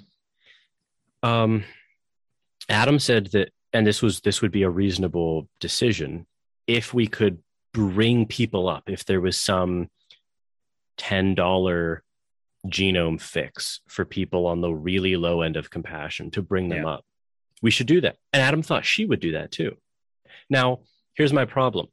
I think she should do that because I think that that's the only reasonable thing to do, right? But to do that is extremely paternalistic in in saying we think that this type of life is not as valuable or is not as good a life as one in this range of the compassion scale, right? And we have good reasons to think that. So what we're going to do is, you know, for those people born with a a lack of empathy or lack of compassion, we're going to bring them up to our level. That's an extremely paternalistic thing to do, but I think rightly so. So she paints paternalism as something to be avoided at all costs, and I'm disagreeing with that. And I'm saying that if her view doesn't then uh, bring some paternalism back in, um, it's actually a pretty unreasonable view. I'm just wondering, like her critique of paternalism, like does it relate specifically to like adults? Because I, I think there's like an I idea I think she here that- does. because yeah because like it's Yeah. like okay it, I, I don't know if she would be against paternalistic behavior for infants right? Like that's that's our job as you know you know adult members of Mhm. society to make those decisions and say actually hey there's this new technology that would bring new members into this world with just into you know high levels of compassion that will lead to better lives for them. I just that would be paternalistic behavior toward the unborn Can I ask? Which- a, okay, follow up question then. Let's not talk about what we would do, but let, just just in terms of pure valuing. Then, so okay, as adults, like you know, there's been the brute luck and the expression of option luck at this point, right? Some of- there's obviously a spectrum of compassion for adults. Excuse me, in purely value terms, I am still v- extremely reasonable, or um, I'm. Jesus. Good to know. I am still, and, and you will be too, if only you agree. Jesus. Oh, that brain fog is just hammering me right now. I think that it is objectively true to say that people with a deficit of compassion live objectively worse lives than people in the normal to higher range, right? Like, for instance, in like a Frankfurtian sense, I would give myself a shot if it raised my compassion level by 10%. right? And I think that I would be wrong to not have enough compassion to even get that decision off the ground. Can her view? So, what I'm saying is like she chastises paternalism from the luck egalitarian perspective. But I think that her view actually entails just as much in the in the expression of people's capabilities. But she doesn't want to do that. But I think she either has to like sneakily put that back into her view or it's actually really unreasonable. I guess I didn't understand your perspective there. Like, because I guess clarify for me on this point. Like, okay, are you saying, okay, so there's going to be some segment of the population as adults, mm-hmm. if the shot were available to raise their compassion, they in fact wouldn't get the shot mm-hmm. because there could be a multitude of reasons why they don't. Yeah. But one of them could be just a lack of compassion in the first place. Exactly. I guess my question is this then like under her view, I, I don't think she would require that you get the shot. Right. Well, I, So I wasn't so saying guess- require. I, I wanted to take actions out of it. I don't even know how she could, because we were talking about like the core values of it. On her view, how do you even get that value off the ground? Can you, I'm sorry. Can you clarify that? How, so how do you get the value that it's objectively better for people to take the shot, right? Eh, The people who are low on on compassion, without then bringing back in that paternalism. I don't know that she would actually. I, I I don't know that she would actually say that it's necessary for egalitarianism to address the shot question. I can. I think it might be helpful here to read like her definition in her. Um, Hey, can we do this? poem. Can we take a, a short break? I need to, to to pee, and I want to get like some more tea, and then let's actually just talk about her view. Yeah. Does that sound okay? Yeah, that's fine. Okay, okay. All right, I'll be right back.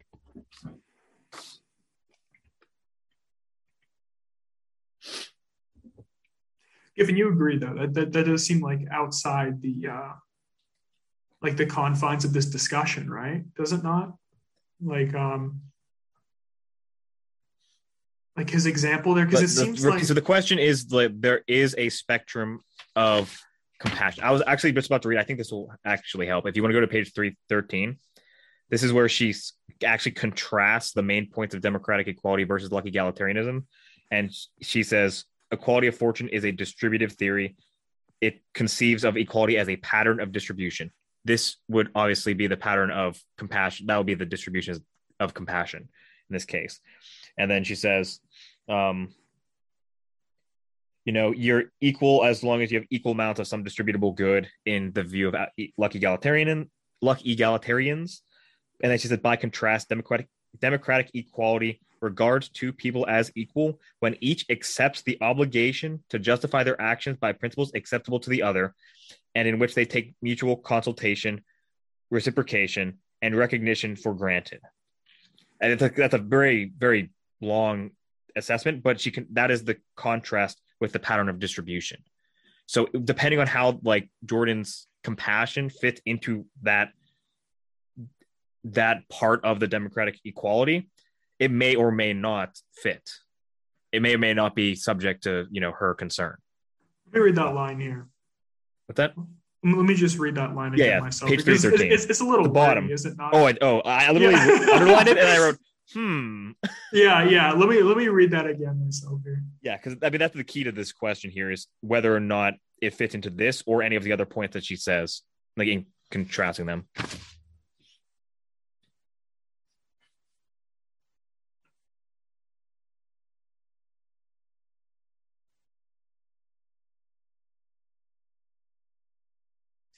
I, I guess I just don't understand that line at all. Because I I I, I, It's a I don't I, I, line. you know because because I don't, I don't see how that could actually obtain right because like democratic equality regards two people as equal okay Yes. when each accepts the obligation to justify so they've got they're obliged to justify their actions by principles acceptable to the other well i don't see how that's going to work because i you know what is that people have explained their actions to me and i do not find their principles acceptable I'm- reading further on onto the next page to see if she says it a little easier.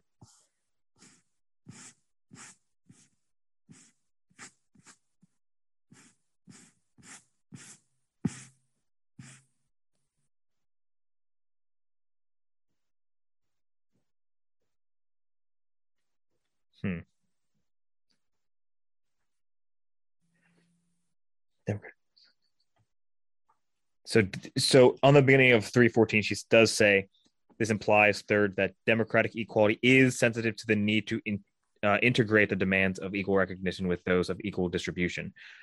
Um, so it would it seems like there's the question of whether such a person would be, you know, the circumstances are one that makes to like a relationship unequal, and then second of all is whether or how to remedy that. That's the beginning of 314 is like um the goods must be distributed according to principles and processes that express respect for all. So it's kind of a two two aspects here it seems.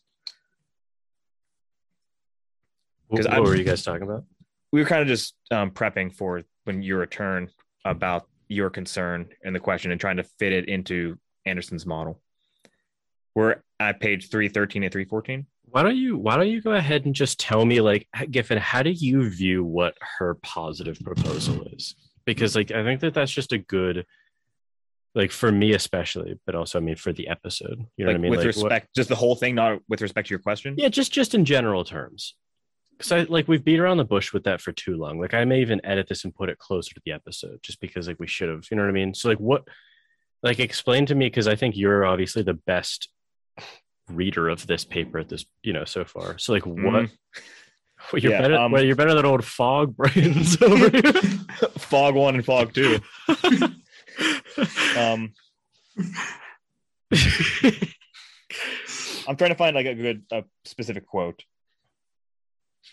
or even just in your own words, like how you know. I mean, we, Oh, oh yeah. So basically, what i she is just wants to reframe the entire debate about egalitarianism to address what the point was originally slash should be now, yeah, and that is to say it doesn't. the The point of egalitarianism isn't specifically to address like you know brute luck.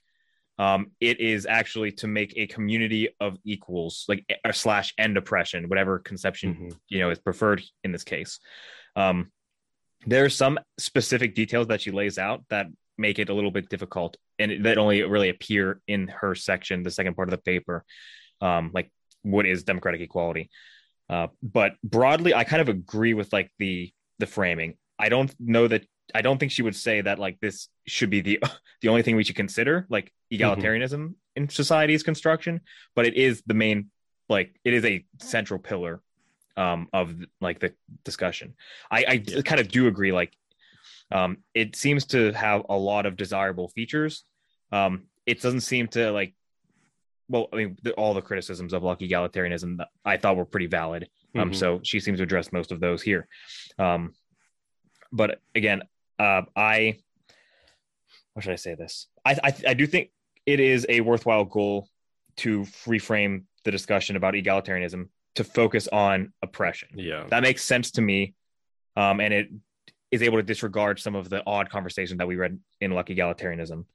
Um, she Wait, I'm calls. wait, hold on. I'm sorry. Just a clarifying question Yeah. before you continue, because this is good.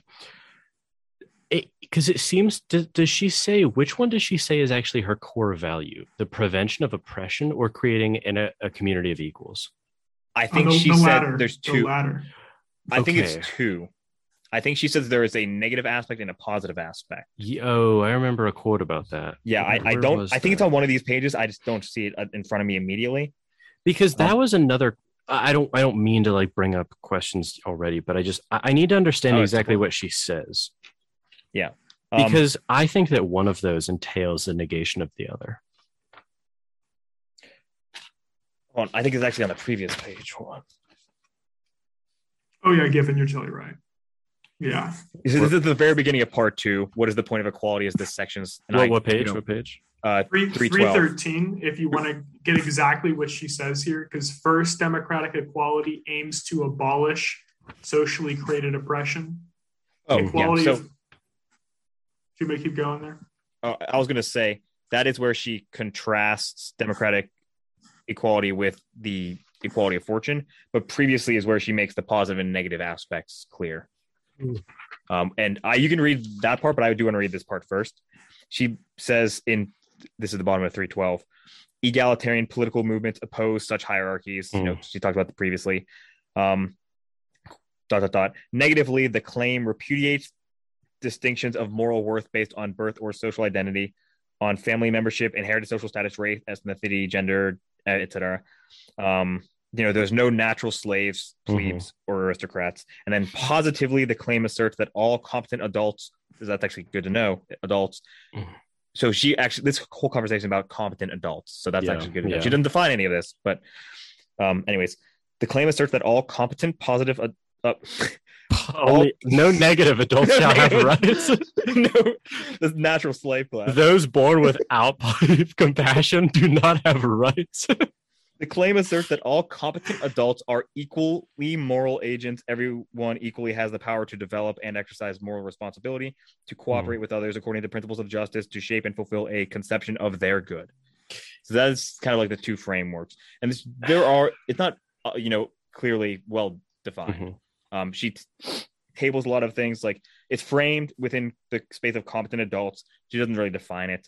Yeah. Um, I, I, can't imagine how long this paper would be if she had to define all these components. Oh, of course, of course. Um, it would. Uh, she probably ought, maybe she ought to have split this into like egalitarian bad, and then second paper like you know democratic equality good. But either way, so that's the aspect about like the negative and positive aspects.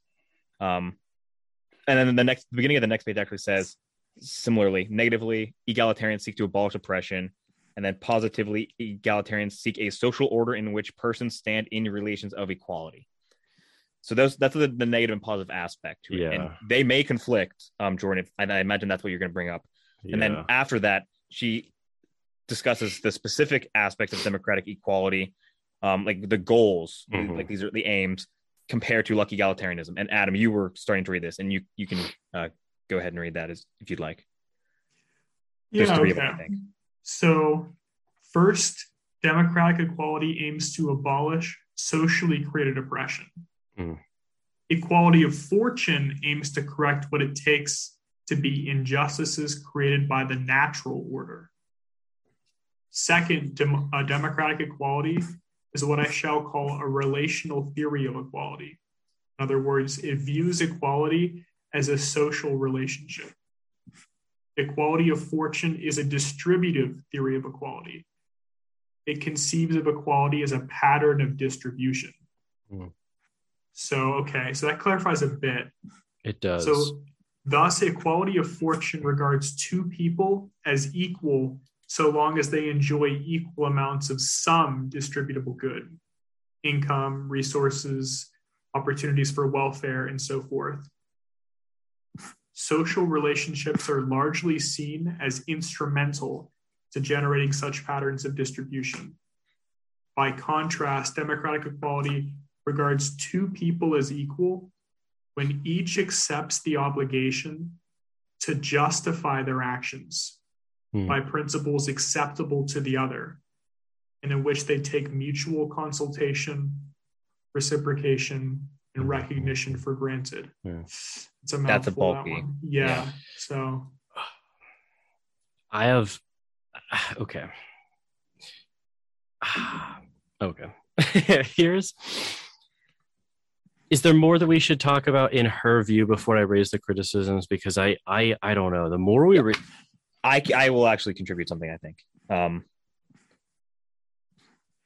so um, from what I gathered from those those first two points where she contrasts them is that um, within the view of luck egalitarianism, uh, social relationships are an instrument to generate the goal of like the pattern distribution, right? Yeah. Whereas she would say this this um, patterns of distribution or redistribution generally is instrumental to creating or can be instrumental to creating the proper social relationships which is the goal.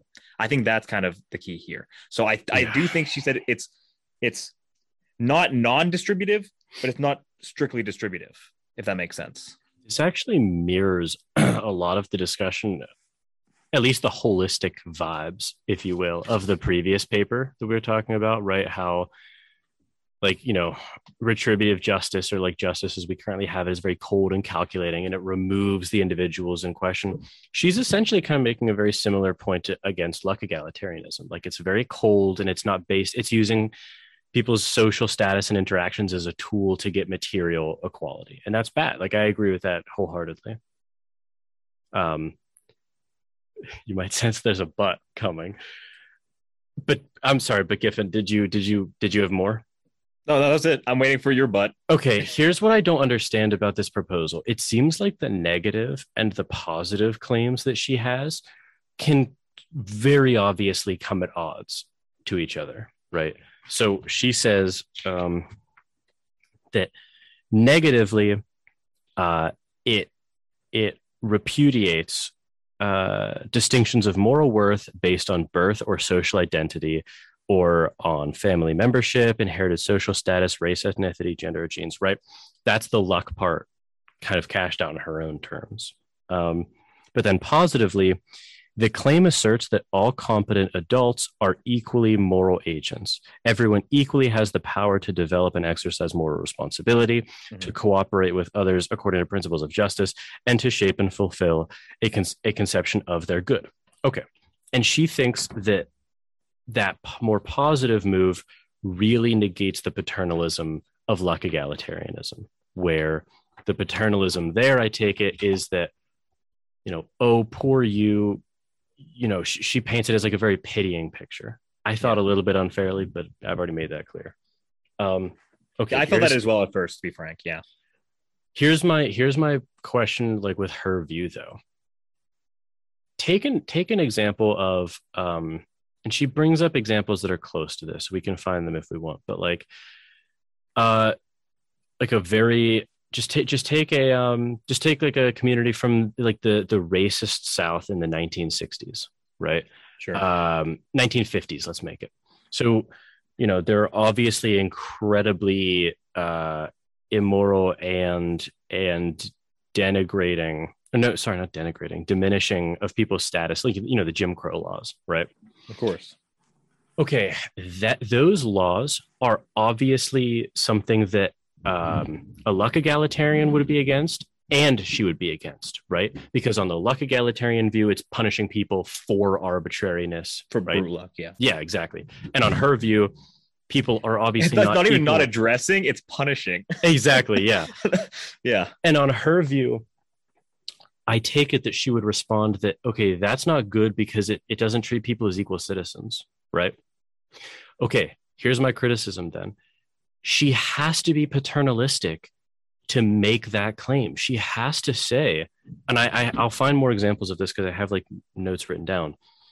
She has to value negative freedom over positive freedom. She has to value freedom from over freedom to do things, right? So she she has to be committed to like the paternalistic value of saying okay no your racism like your uh, obsession with oppressing this group of people based on arbitrary factors is not a valid value in our system uh, because it doesn't allow people to be equals.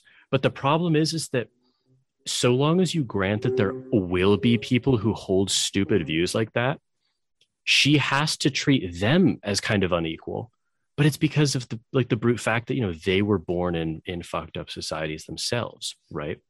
So okay i know I'm, i made that in like a really circuitous way but what do you guys think of that point that she has to she has to be paternalistic in exactly the same ways she criticized luck egalitarians as being paternalistic in?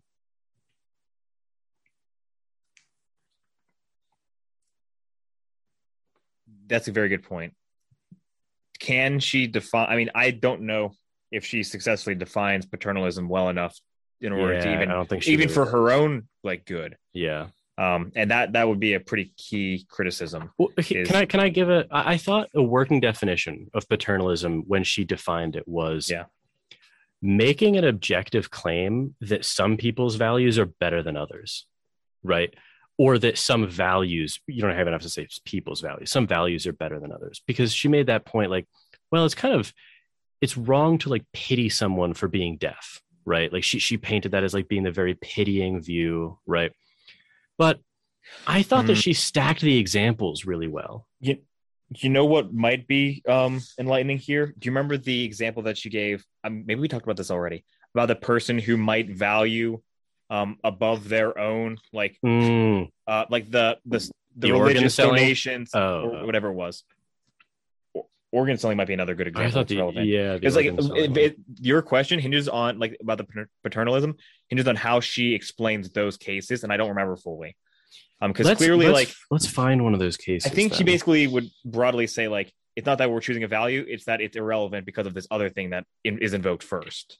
yeah. But I, again, but it, it very, very um, close reading will determine whether that's actually paternalistic or not. okay. I I I'm, I don't remember where this is. I We're- should have marked like where different things came up. I mean, I tr- There's uh, there's so many things to mark though. It's such a th- that's the that was the problem. I, you know, in hindsight, to be honest, I should have had different problems like in a Word document and then quotes addressing those problems. But like oh oh okay. I, I found it. I 100 percent found it. 319 three nineteen. Thank you. she's actually she posits herself. Um, isn't it paternalistic to de- excuse me? Isn't it paternalistic to deny her the freedom to trade? Um, in it and inalienable rights. So this is like second paragraph. Which which specific example was this? It was uh, 319 second paragraph and then this is um she's broadly talking Oh, about in- okay. inalienable rights Yeah. um she doesn't say anything specific but i think she does later down hmm um so again the question is why shouldn't she be free to trade some of her egalitarian guaranteed freedoms for other goods that she prefers Hmm. this is kind of i think in the scope of what we were discussing Yeah. isn't it paternalistic to deny her the freedom to trade right Mm, are we not like in the denial aren't we invoking some sort of value evaluation of like you know her values and then the next paragraphs must address that or at Well, least I I have try it. to. Yeah, I actually Oh, yeah. I have the quotes. She she says Kant would put it in the following terms: each every individual has a worth or dignity that is not conditional upon anyone's desires or preferences, not even the individual's own desires. So she's saying in non-Kantian locution that basically you don't get to void your status as an intrinsic good. Like you- don't get to so like under her view, each individual has inalienable rights and you don't get to um like void those rights of anyone and anyone includes yourself. I think that that's totally fucking reasonable but i think that that's really paternalistic. Like i, I just i think that she she highlighted the dangers of paternalism with like egalitarianism fairly well. Yeah like but but i also think that she did a lot of spinning right? She spun it as like contemptuously pitying people which like you know Rakowski might or well Rakowski she pitied no one as we saw but but right like okay so so her concern is completely valid. We don't want to pity people um and like that gets cashed out in you know like a lot of ableist ways right? We don't want to pity people who have certain disabilities or handicaps. Um but i think that paternalism absolutely has to play a role if you're going to make if you're going to have some sort of a hierarchy of values which she obviously does. You have to be able to like say no you're actually wrong like to want to express this value. And she does it here. Like she's actually saying okay the value of preserving the dignity or, or intrinsic worth of the individual trumps even that individual's desires. I- i'm sorry but how is that not paternalistic yeah i think that would be a great question i would be very curious to see how she answers that I, just thought like paternalism reemerged in all of the ways she criticized luck egalitarianism for having it. So like so so go back to my example, right? Like sh- so she she criticized um she criticized luck egalitarians for pitying people who were deaf or who weren't as smart, you know, like oh, you know, poor poor idiots, right? And she she kind of painted that as like a really sneering thing to do, right? But so there she's crit- so if you look at what's underneath that underneath that is the value of it's better to be more competent than less essentially right and she was saying that it's paternalistic to kind of have that hierarchy of values but if she has the goal of eliminating oppression and thus having people you know people have equal status you have to be paternalistic in precisely that same way because people aren't going to just agree. Like in a you know like a kumbaya world like we all are equal and everyone thinks everyone else is equal. Yeah that but okay but like we don't really have to worry about like egalitarianism at that point.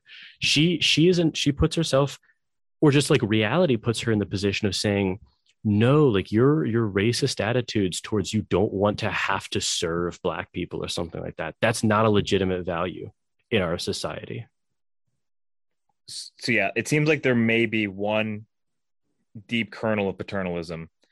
Um, so I'm reading here. This is still on 319. Okay. Um, basically, okay. Uh, let me let me get What paragraph?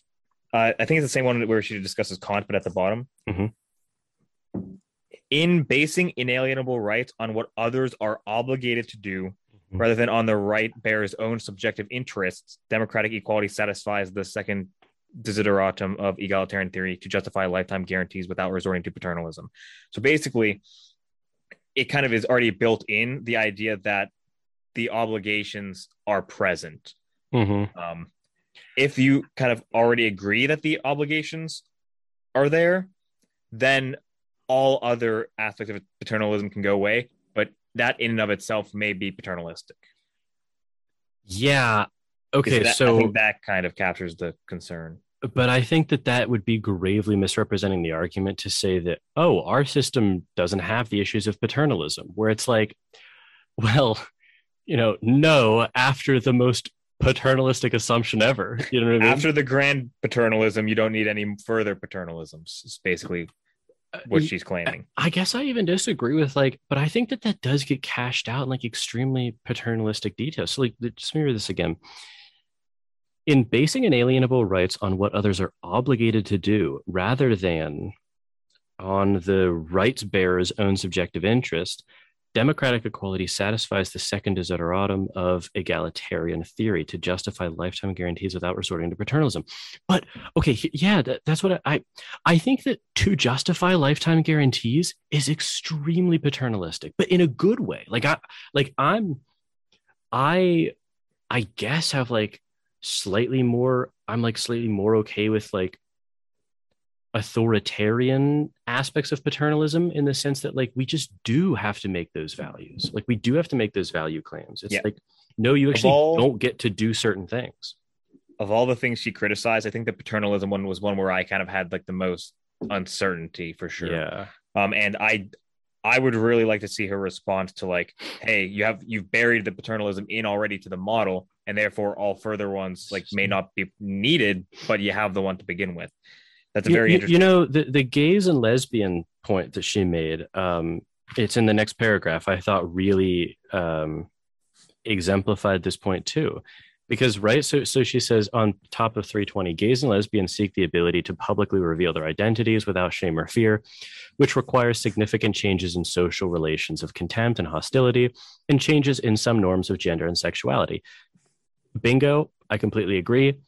However that entails paternalism that entails saying the value of being a homophobe is trumped by the value of expressing who you are, your sexual identity. And I think that that is a legitimate case of paternalism. Do you know what I mean? yeah i think actually i don't think you need to invoke either of their i like values in order to make that it's if you accept the obligations that are there you can Mhm. simply say you've betrayed your obligation and nothing further See, but but I don't think. But you've but you've uh, but there's still the paternalism the original paternalism of that framework perhaps okay. But that but that almost relies on like this idealized image of what a person should be, right? So it's like, uh, okay, so just if you take it on board, like okay, the homophobic person like at their core is a homophobic person right like it's just like part of their identity like like deeply just think back you know to like people of like our grandfather's generation when they were growing up right? Like or or you know even just further back or you know whatever right? Um Mhm. that that is like who they are at their core. And so she either i think like her position either collapses into one of two things that she chastises luck egalitarianism for. It either collapses into this assumption about what the rational kind of third party or like that person's best self ideally rational self would think or do. Or, or it's just paternalistic right? Because she's because like it's not it's not equal to be like because it's not i don't know I, I don't think it makes sense. I think you have to really kind of um, twist your wording to paint valuing certain things always in terms of of making people equal right like because you're you're okay, I, I'm really butchering my wording here. Um, I don't know. Do you do you kind of get what I'm saying? I'll try to make it again. I'll try to make it really succinctly. Yeah. You ha- you have to say to the people who want to discriminate based on race, and there's whole communities based around that from like the, the 50s in the South, right? Of course. you have to say no you don't get to do that in our society because we value other things over that. That's denying certain you you can't say then that everyone gets to equally express themselves or their values or whatever. But but but, but we're actually fine to say that? Like i don't know. That that's kind of what i'm trying to get at. Like she she hinges it on like treating everyone as an end in and of themselves. Okay, but what if that that person as an end wants to do something that is incompatible with someone else being treated as an end in, in and of themselves? Then you have to make a hierarchy of values choice. And that seems really paternalistic.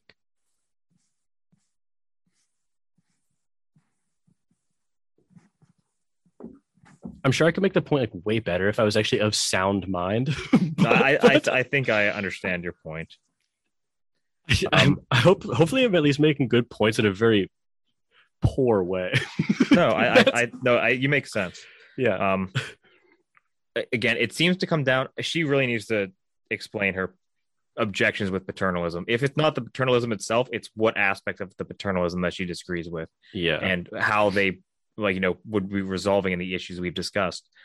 Um, because like you you said like the the val there's the values seem to have to come into play in the acceptance of the system of mm-hmm. democratic equality. After that, I think you can uh, resolve all the issues without specifically invoking a paternalism of the situation, but the paternalism has has simply been absorbed into the system, and thus the you can't say there's no paternalism. that comes And down I don't to Oh yeah. I don't know. Again, this may simply hinge on her conception of paternalism being slightly different. I don't know if that's actually something broadly informed by like lucky egalitarianism lis- literature, yeah. or if that's just like you know, um, something that she just simply failed to explain enough, which is That- probably that guessing it's actu- that. that actually perfectly brings me to my next criticism which was she she explicitly says actually in the in the in the one that i said um a lot of her values of of treating people equally requires changes in norms of gender or sexuality or changes in social relations of contempt and hostility right? Mhm. okay here's here this was my other potential critique of this. In order to do that um how exactly does that get cashed out in actionable terms right? So like you know this this comes back to my opening remarks essentially of like these things have to get done in some sense right? Because she's either making this claim about this ideal world in which everyone does have the right changes in social relations and, and norms but then we don't really have to worry about these concerns. But the luck egalitarian on their side says, wow, we can't legislate things like changes in in norms of gender or sexuality, changes in norms or cultural practices, right? This was this is actually the very point that a lot of people today make with with um, uh, calling for like affirmative action or some you know something like that. We've we've legislated racial inequality out of out of the legal code, but we haven't actually changed the social practices of it, right? So the luck egalitarian on their side says, wow, the things that we want to change are actually possible to change because it does. She criticizes it as being cashed out in cold, kind of monetary or property terms. But how do you legislate for the changes that she needs in order for her system to get off the ground? On the luck egalitarian side, they can say, well, at least it's possible to do ours, but. But, Well, but I don't know that that's necessarily true of luck egalitarianism. I don't know if it's actually true to legislate theirs. You know, if we're talking about like true practice, Well, it's Um, but- much to a to a much higher degree than is possible. that seems fair. Um, I don't know for sure. Um, but what I will say is, if if you look at the, she doesn't explain how to get any of these at all. She makes she contributes like No, but I'm but but I'm not I'm I'm saying it's impossible to.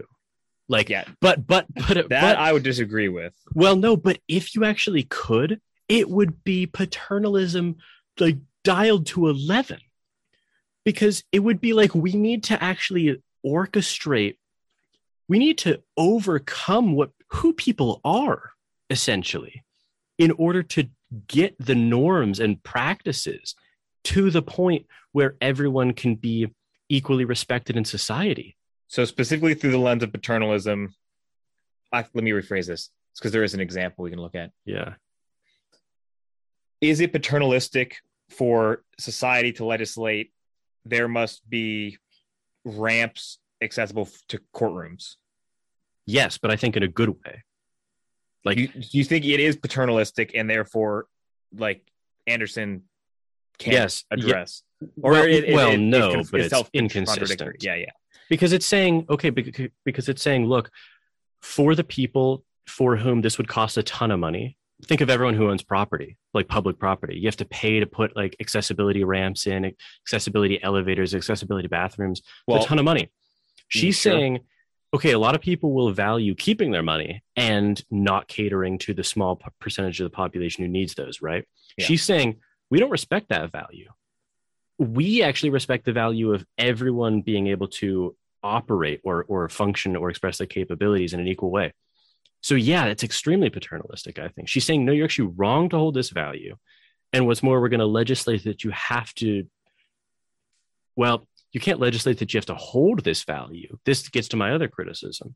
We, we're going to legislate that you have to spend the monetary funds to make it possible for that value. But like, what, what does it mean to actually like, you can't legislate out a norm or a, a social practice. So like, I, I think, I think her, all of her proposals are parasitic on paternalism, but put in practice, they like go way overboard for paternalism. Cause the luck egalitarian can say, yeah, all of that really, really sucks. But at least Let, us like- use something concrete here. So, in the case of like someone who, you know, doesn't have access to like the capacity to walk, right? Yeah. Let's go in both instances. So Mm-hmm. clear, clearly, um, in Anderson's case, you would say something like, you know, currently our society does not grant you access, you know, to those necessary, um, you know, capacity to engage in, Yeah. you know, whatever public life, whatever, yada yada. sure, sure, sure. And so there must be ramps, and then that will allow them to access that, and then to we're good. express themselves fully. Yeah. Yeah. Yeah. yeah, whatever, whatever the individual aspects are. Yes. And then how does luck egal- egalitarianism address this? Luck egal- well, I don't know how, but on the basis of it, they would say this is an instance of brute luck where some people don't uh, either don't benefit or suffer, like what valence you want to put it, right? Mhm. Um, based on on brute luck factors, right? And so to solve this, we can uh, so so the they might say we can either compensate them or they might say you know we can just like create a new tax right? And then and then pay to like do all of this stuff with that or you know whatever. I so Well, but but don't but don't but don't hinge it on how it gets laid out. Because i think how it gets enacted is is open to either um, view but it's like but what i'm but like the values are are different and i think her values are self-contradictory with respect to paternalism, it may be, but in this case that we're talking about, if- Mhm. if you're using the brute luck distinction, this actually excludes people who made that U-turn. Where's where's the where's the paternalism defined again? Like, like I don't know that it fully is. Yeah, can we can we go back to that? Yeah. Because I, I I guess I'm I'm just kind of lost here at this point because for me this is not at all how I interpreted what she was talking about. Like because I, I I always like I the way I read this was it was paternalism with respect to Hmm. seeming i have it well let me let me finish Sure. this thought though but, Sorry. but seeming the differences in people like whether they be like immutable qualities or just attributes of people and that it's not up for the, the you know the like the state to decide you know what is you know a congenital um kind of burden Mhm. or what is a boon you know what i mean? Like yeah. but it, it seems like but you're kind of almost like taking it further and saying okay well it's not up for the like the state to decide which values we value. And it's like i just i don't see why we can't distinguish between values. But in under this model the state doesn't distinguish and say okay these are these in fact are good traits you are lucky. Mhm. these in fact are bad traits you are unlucky and here is money to make up for that. But i don't i don't see why that doesn't like i don't see how this precludes like distinguishing between good and bad values though So, uh, what I was saying is that I thought the very ways that she said luck egalitarianism was badly paternalistic, I thought that she did those same things, or they were Could like you- could you- entailed. Could you, bring up the part where she Yeah. critiques? Okay, I just, I just want to get a better understanding. no, it's a, it's a good point. Um, okay, so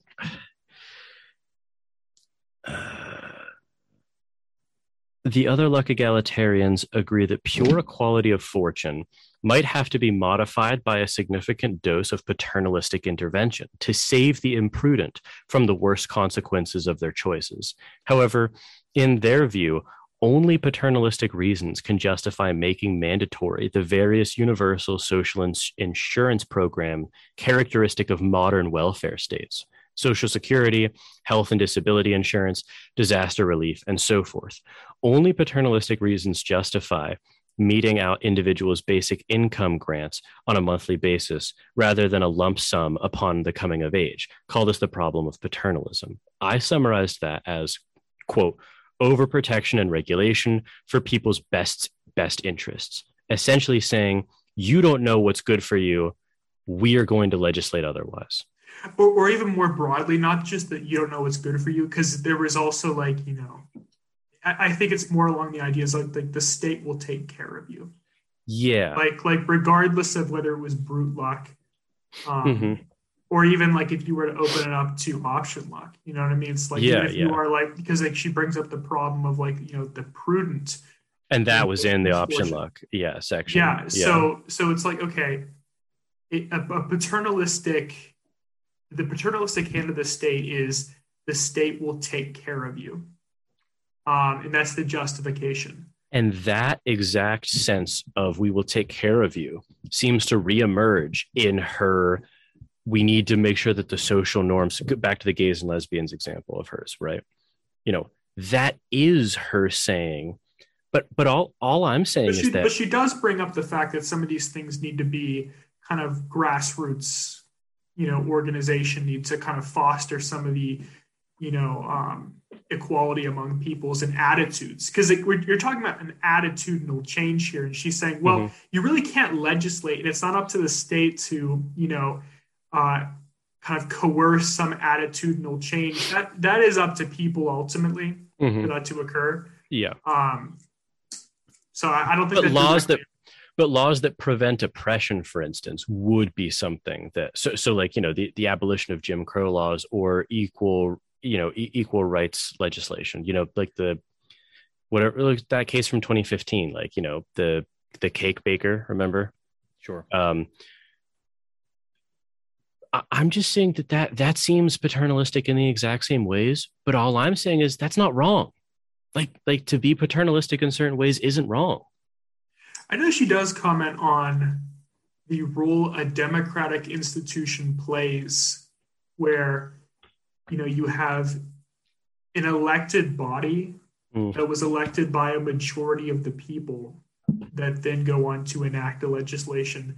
So is that is that paternalistic whenever you've got a body of of pe- of elected yeah. individuals? You know what I mean? Kind of representing the people at large. It's because it's more of a ground up sort of. yeah that I, I mean, then it should the seems like but but doesn't it then seem like you can't end oppression and treat people as equals then because what if you just what if we just stipulate that you don't have to stipulate it just rewind the clock right like what if the majority of the citizens of the country had uh were in favor of segregation like unequal segregation Th- what, then you, it's what, what, do you, what do you think that would indicate? well, I think that then she would be faced with, okay, this party wants to govern itself, right? So that's sort of like the respect. That was how she avoided the paternalism because it's not like some external entity, like, you know, oh, we'll take care of you. But, but then that, like we have seen in the history of the US, is just going to be like this starkly inegalitarian outcome. Yeah. And so she would say that's, you know, you know, there's, you haven't achieved equality there. Yeah so then so, grounding. so then i would respond okay so your system only works so then she's relying on this thing that she again criticized luck egalitarian for luck egalitarianism for which is like it relies on people's like abstract rational best selves. Doesn't hers do the same thing then? Well i mean it just kind of depends like it's in one sense it's like okay how does it get carried out versus like what's mm-hmm. the grounding for this? So like the, the grounding for it is for achieving equalities we want to eliminate oppression. Mm-hmm. i think that needs to be that concept needs to be divorced from how that actually happens. Right? So it's like okay, yeah. All i was saying is that that value ending oppression can be directly in conflict with her other value of treating people as equal. Like tr- i take it that treating people as equal means that they get to you know live out their desires and capabilities or whatever right? Well i think uh, she defines it like okay well let's, how, let's how is let's that? go yeah. exactly how she defines yeah it. yeah yeah please please please. It was the really wordy uh it was the where she mentioned kant right underneath it.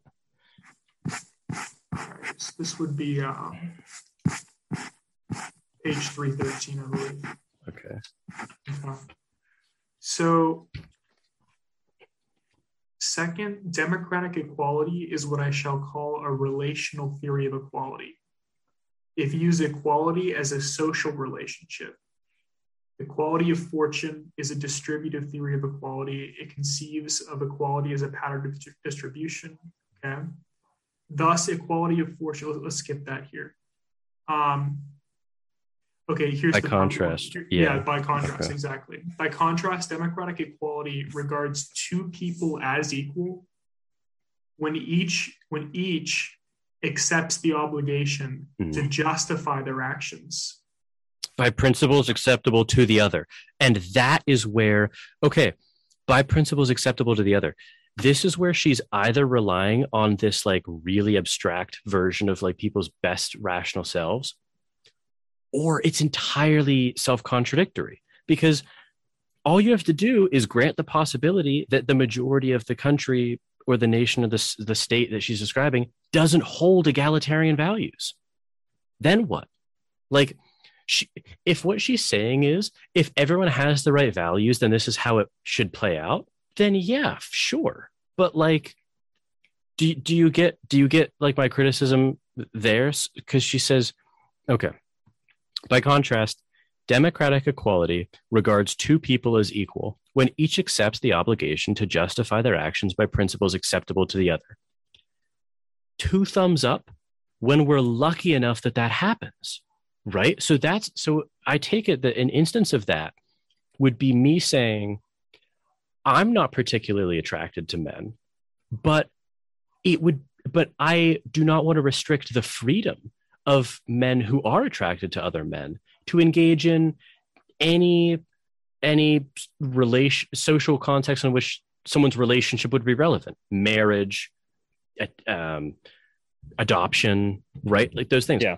Okay boom. That's a pr- all works out. accepted by the other. But what if i'm a homophobe and and the majority of the country is right?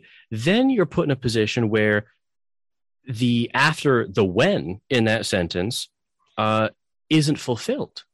Okay, so then what? So then I'm saying the the the rational thing to do there would be paternalistic, saying we don't respect. You know, we're not actually going to allow you to um, express your values or what you want to see happen in that way because it's unjust. I, I just well, I just don't be, see because I think they're like, the goal is to like move toward that. I mean, think about like the like the majority okay. of people like you interact with in your own life, right? Mm-hmm. Where obviously it's a select few, right? But Sure.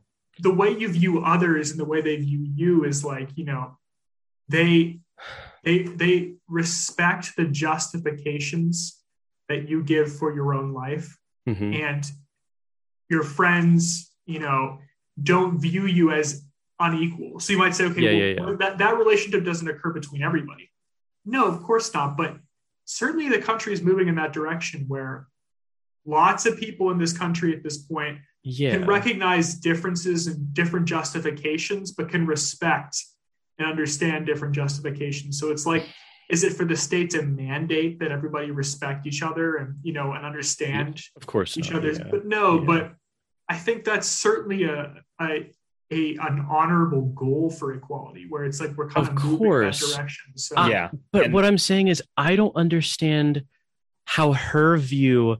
I totally. The weird thing is, is like I totally agree with how this gets expressed, but I don't know how she's grounding that because, like, like essentially, when I so the example you just gave, like you know, our country, the U.S., is moving in that direction. Yeah. Right.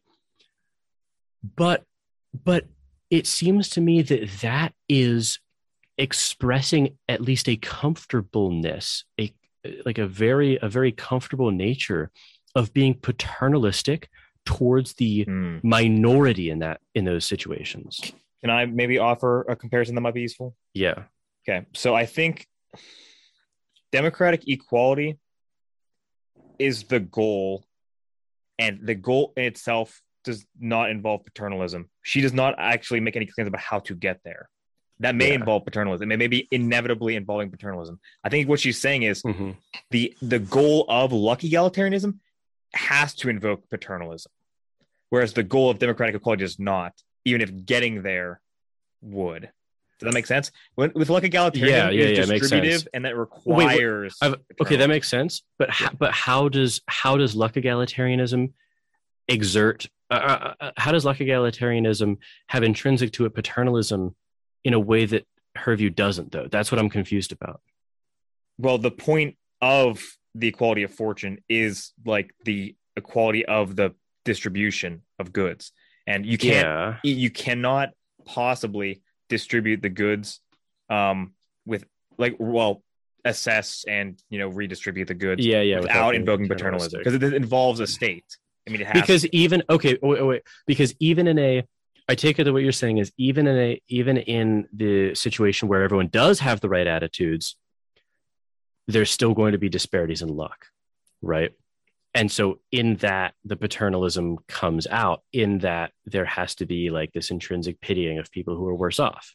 Yeah the only way inherently that luck egalitarianism can can do the thing that its goal is to do has to involve paternalism now in terms of like getting there i think that's Mhm. actually you you've made it clear that i oh, don't think you can not invoke paternalism when you're saying like trying to get you right when you're trying to get to democratic equality.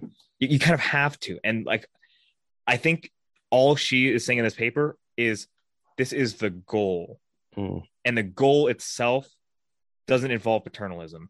And then if you would maybe ask her like okay but if we want to get there as a society like you know in the you, conceivable future will it involve paternalism on the part of like any entity? And she'll probably say yeah. I mean i, I don't know what she would say. She might Yeah. reframe it. But i mean it, it seems inconceivable to me that you could actually say no to that otherwise you're just agree- I- I- waiting you're just waiting yeah. for things to align Giffen, I think you and I are on the same page. I definitely agree with that perspective at this point. No, J- Jordan, I'm really glad you brought that up because I actually did, it wasn't clear to me until we really hashed that out. And it unfortunately it does kind of hinge on that Uh, long sentence on 313. Yeah. I just worry that she's almost making a very circular claim. I I just worry that she's making the claim that when people have the right attitudes, this is the system that we get to live in. And she's right about that claim. I just don't think that that claim says a lot.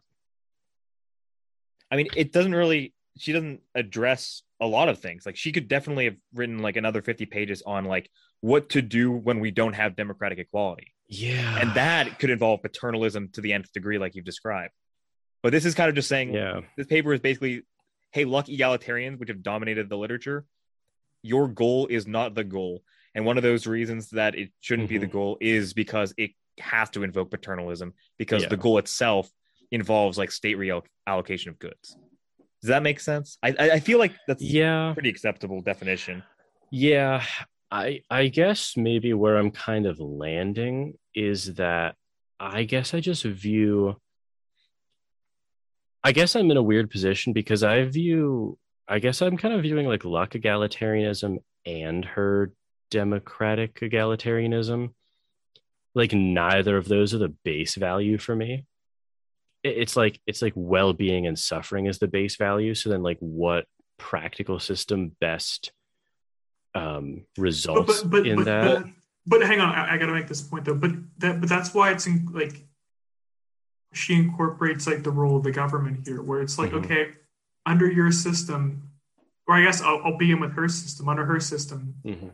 when someone born with a club foot is, you know, is treated well and respected by everyone in society, and the government provides a few key resources that ensure that everyone in society is an equal citizen. Mhm.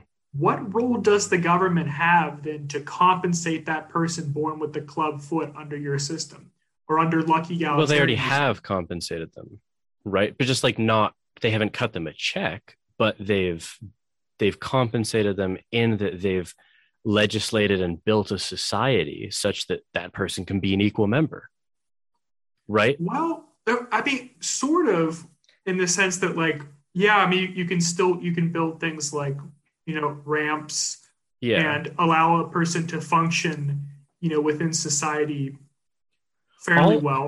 Mhm. But but there is still like some deeply unequal thing about being born with a club. oh yeah, yeah, yeah. Yeah. Okay. So it's like, okay, under um, luck egalitarianism, mm-hmm. would you be compensated for that brute luck there, regardless of how well society at large sort of accommodates your issue? Yeah, yeah. I think that that would be paternalistic in a bad sense to do that. But I think that that's kind of. Uh, uh, but isn't that just like the really just worst version of luck egalitarianism? Like, I, I My question look is- like- I guess my, I guess my question is like she had she didn't make it clear in the paper to me why everything that she proposes can't be done congruently by the luck egalitarian. Mm-hmm. Like like she gave really good examples of bad luck egalitarians. Do you know what I mean? But like why if you broaden the conception of luck like the tiniest bit and I don't think in like a disingenuous way you it seems like you get everything that she wants right like because all you have to grant is that you know someone with a clubbed foot like which is better to be born in a clubbed foot to be born in a clubbed foot What a horrible existence. i'm sorry What would she have to say about that? i'm sorry yeah well can you be her, view, paternalistic. can her view handle that counter objection the case of the born in club foot. he lives and dies within the clubbed foot don't you understand Where is democratic equality now? he, should, he should be compensated. wait wait before i lose this point before i lose this point um Here's a dollar. wait, before i lose this point please uh okay is it is it better to be born with a clubbed foot in a world that doesn't allow you to really kind of be a full person there's no accessibility ramps yada yada right um, but you're compensated monetarily for your losses or is it and i think the answer is obvious is it better to be born with a clubbed foot in a world where you don't get monetary benefits but uh, through the use of monetary benefits monetary resources the world has been shaped such that you can live at the same kind of functional level as everyone else, even though you're still born out of that, right? I, I just don't understand. Wait, okay. It's obviously better for the second world, right? Mhm. And I understand how I, the. I, I disagree with the setup, though. well, do you know where it's going? Well, how, wanna hear the- but, I already rejected at this point because both worlds they have the ramps and everything in place, right? no, Like- no, I wasn't saying that. I, no, no, I- I'm I'm oh. saying it has to be that way because I, I I'm not I'm not going to like concede that distinction there. I'm gonna say that like let's take out that variable entirely. Both worlds. Okay, both worlds they, have they, the they- ramps. They, yeah. can function equally. Okay, okay. Like the both both in, in both worlds. and in one and in world B, you're compensated for your bad luck monetarily. In world A, you're not. In world A, you're not, but in world A, everybody you know views you as an equal hmm in, in all in all respects. But in world, but in the first world where you're monetarily compensated, they don't. Isn't that you're, no- you're, you're actually you're actually kind of a pitied person. In fact, you're like you're someone that the state needs to take care of, needs to compensate for being born, you know, with this congenital, you know, abnormality. Even if you It- it- it's, it's a perspective otherwise. difference here. hmm It's, a, it's a perspective difference. Uh, yeah. Okay. So so you're making the claim that by giving them money, it just is a fact that if we know, if we live in a world in which accessibility is not a not a problem, Yeah. it's just a fact of our psychology that we will pity people who receive additional aid on top of that. Yeah, they'll pity themselves. Yeah. I think. It's Well, I think it's more, more like the state is envy. invoking pity in envy. its redistribution. invoking pity and its redistribution. right? Um, Like in in, in- that. imagine that they both have like wait, the same- actually, let me just concede that point. Cool, yeah. I think that that's exactly right in that extremely idealized world. Um, I just don't understand. Okay, so if that's all she's saying, I agree with it. But I thought she was saying more than that. Like, I, I, think she's saying that explains well with the paternalism point. It's like you know th- that's not there in this case because the state never had to come in and say, well, this is a you know this is bad luck for you. wait, And hold then- on, hold on. Adam, Adam, Adam's point is precisely right, and she should not bring in cultural anything cultural about that. Then, Yeah, I, I think it's really a perspective difference, a perspective Yes. change here. But she Where- didn't make, but to be honest, I think she didn't make the point in the way that you just did, where you actually have to lay out that psychological fact. Like you actually, and she doesn't do, I think she makes her case in a really poor way then. Mm. Like, because that, what you just added to her proposal is not present in there. Like you have to, you have to stipulate that the end goal is, you have to, you actually have to give that thought experiment essentially, like for the point to land. I, I, I think I think you do. Um, just because it honestly took like two hours of talking about this for everything kind of kind of crystallize. But it does make sense that she's saying like, okay, just here are all like the the problems of compensating an individual like this. Here are the you know the paternalism issue, the hmm. pity issue, and it's like, wouldn't it in fact just be better if there was just a perspective change Yeah. in society, and that's what we're aiming for ultimately? but but but she can't phrase it like that right she's got to say wouldn't it be better because we can't legislate attitudes for us to just change society such that people of all luck outcomes are able to nullify those luck outcomes because she she it looks like she like disabuses luck. Actually her proposal is like corely absorbing luck. But she's right? But she's just trying to negate it in a way that actually respects people's autonomy better. Well, the right kinds of luck. Also, she's defining the correct spaces that's relevant. yeah but a luck egalitarian has that open to them too. It's like i think she's Well- okay n- uh, now i actually understand where i what i think. I think she shoots herself in the foot essentially with the way she puts puts the argument together I'm curious how well like our reading of this has been informed by our previous um well two like arcs on morality Mhm. and um, because I I don't I'm curious if we had read that with read this without those if we would have the same kind of objections.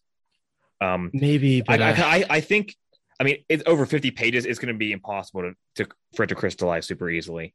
I Um, agree but but but to be honest like don't you think it would actually be a much more reasonable proposal if she said look you know luck egalitarians are largely right but they actually miss something crucial in focusing on um, um, physical or property uh, or monetary ways to absolve differences in luck but they're actually distributions of goods. Y- y- Thank you. That was yeah, distributions of goods. But they're actually quite right that it's abhorrent to us that people can be made to suffer due to bad luck.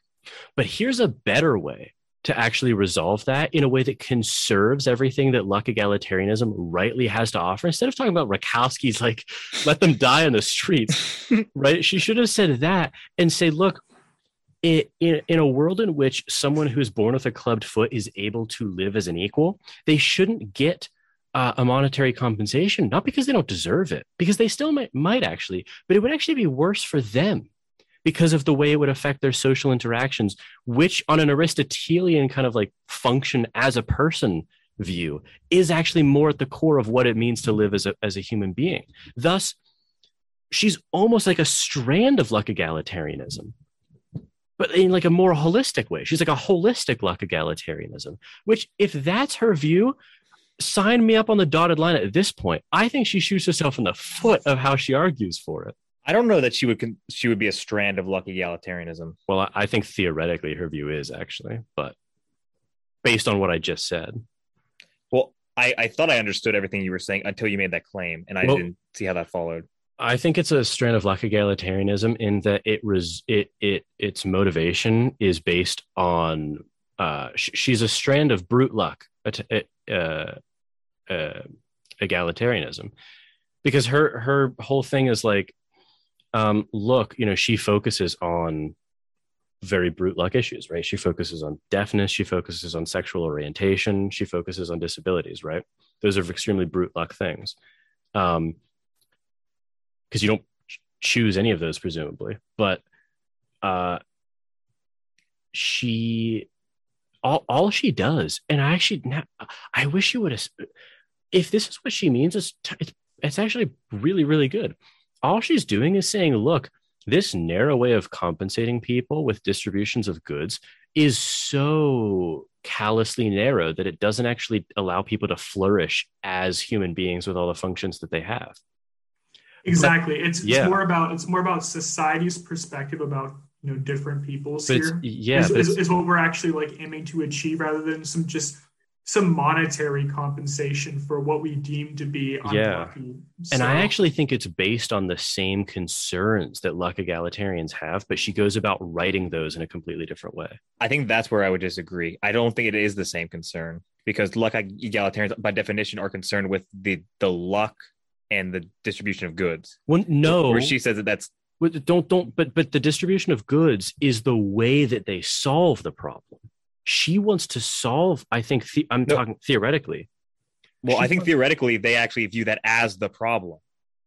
They say there we can identify brute and option luck, and there is a distribution of goods that is unequal, and the goal is to correct that unequal distribution. It's And- not logically entailed though. Like like noticing that there are differences in brute and option luck does not logically entail solving them with a distribution of goods. That is a way to solve that issue. She should frame her alternative as a better way to solve that issue. And entailed in that, in solving the issue of brute luck in that way, uh, that the, the manner in which you solve it is actually what brings on board the respecting people as equals and not oppressing people and preventing oppression. I think I agree more with Giffen though, because because No, Giffen no my- 'cause- no 'cause- no no because Giffen Giffen's saying this. He's saying like, okay, I don't even we don't even think that she would view it through that lens though, because you're saying I I think you're still caught up in saying like, okay, if someone's born with the club foot, Mhm. it's kind of unfortunate they're born Pretty with the unlucky. club foot. yeah.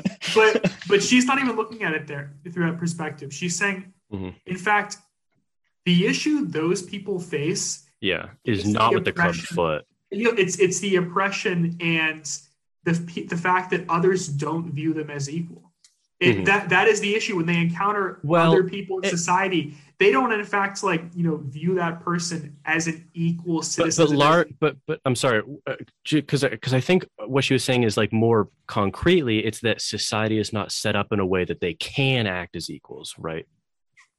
in some areas, because like it, it's it depends on Social- because exactly there's which social, involves the institutions, of course, but not is not just the institutions. But what exactly, I'm there's saying like is, a The perspective, viewpoint, the- it- yeah, it and then there's also like the government institutions and what they need to do to ensure that all citizens are I you know of really- equal standing. I really think she sets it up in the wrong way then. I think she should set it up as Oh, I just I guess I hugely disagree with setting it up that way. Then, so Well, she Yeah, But- I think that one one of the problems is we're reading this in like you know 2022, where this paper was written in '99, specifically addressing the most popular view at the time. Which I don't think that entails the. I, I, Well, I mean, I'm it sure- explains why she is talks so long about luck egalitarianism, and that's the point of contract instead of just stating her positive claim. Giffen, we got to remember this is like a work of philosophy, though. So she should be getting at okay, what are like the core motivations and what do they logically entail? Not how have these been contemporarily like done? Because that that's more like political theory. Like what tends to correlate with what? Like, uh, sh- what she should say. I think this is more theoretically parsimonious. She should say, look, luck egalitarians have identified a problem in brute luck, right? Now, let's table option luck for now because that's more complicated. Yeah. Um, she should say uh, the luck egalitarians have rightly pointed out a massive flaw in our society with brute luck, in that if you are born in what we call unlucky ways, you have a worse life. Now, nothing, now that's a problem. The way that luck egalitarians have contemporarily gone about solving that is a distribution of goods.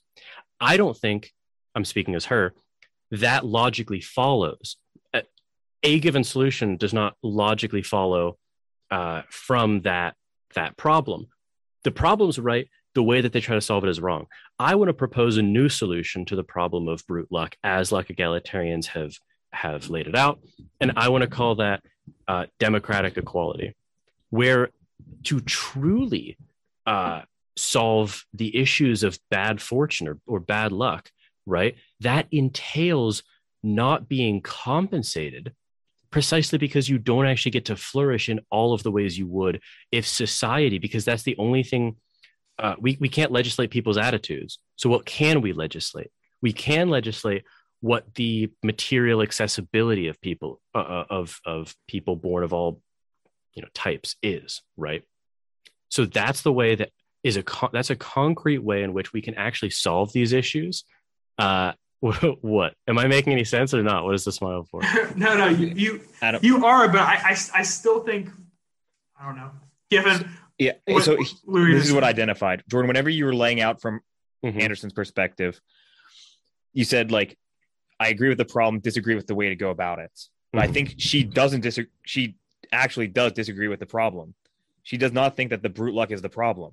But okay okay Yeah, yeah. I understand yeah, what you're saying. There you go. Thank you. Not wait exactly. wait okay It's i think that wait no i think that it's actually deeply entailed in the way she goes about solving it Okay, explain, because I we might be here, okay the golden land. she's saying that it's actually not re- repeat your you you were saying repeat what you just said You, okay, uh, I'll just repeat the whole thing.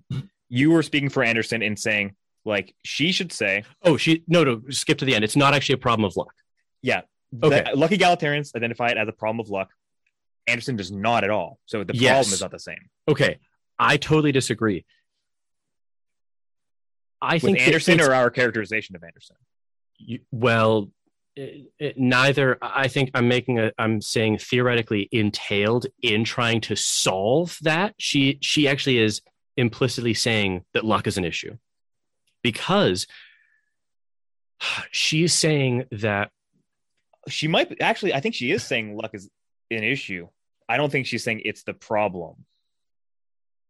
you, you Yeah, I, Okay. I, I, I still agree with Giffen. That, that, that, that's exactly the point we're like trying to make. brute luck. I think she would agree that in all the cases relevant, brute luck probably plays a role, but we should not be targeting brute luck. wait wait wait here's oh oh okay okay in her i okay in the world in which everyone's accessibility is the same Mhm. is it still better or worse to be born with a clubbed foot Well, that's the thing is Anderson's framework. She would probably argue doesn't need to answer that question because they have the equal things. But luck egalitarianism, by definition, no no I, I don't care about luck egalitarianism for a minute Oh, well, on think- her okay. view is it can you Once you've established, i think it's equality- preposterous because look It's not that they. It's not that she's saying they are like it's. It's not worse. She's saying it's not relevant to equality.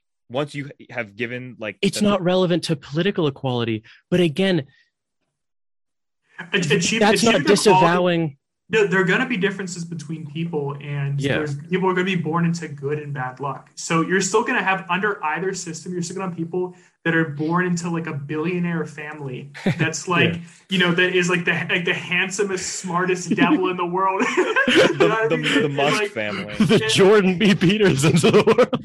and so you're gonna have like obviously people are gonna be born with like you know good and bad luck. Yeah. But the idea is like there's no like absolute bad luck and no absolute good luck. I disagree with that. Uh, uh, Are you? Yeah. But, but but here's the thing. Even in her world. like yeah. but no, but here's the thing like i i actually really enjoyed that one thought experiment which she kind of tore apart where she talked about or i, I forget exactly whose view this is might have been dworkin's i don't know but it was the one where you compare person a to person b and you compare all their attributes Mhm. and um someone could be almost viewed as like profoundly unlucky if they're just beat out Oh, oh yeah. attribute.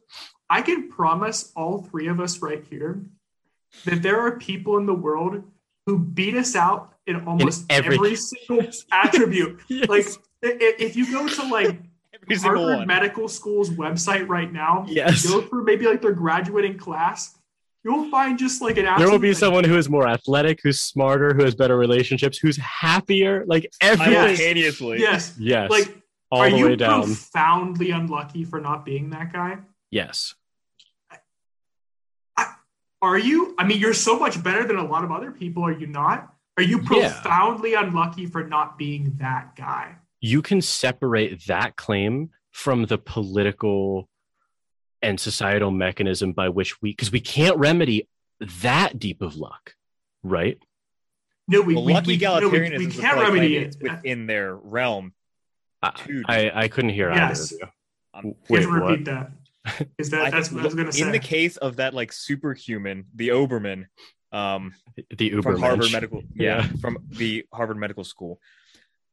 As long as like the the framework of equality has been reached, Anderson is done with respect to equality. But luck egalitarians would still have to step in and say there is an unequal distribution of goods, and it is within our realm to correct this. right? No, I think that that's still a be straw concerned man. with the dullards. I think that that is still okay. It's absolutely still a, like a like a concern that they could have, but but it's not like they wouldn't. There's not like a pluralistic sense of a luck egalitarian, right? Where like anything short. If she's saying if she's saying like right, it's a straw man of luck egalitarianism to say that it has to be like a Harrison Bergeron world, right? Like, do you guys know that short story?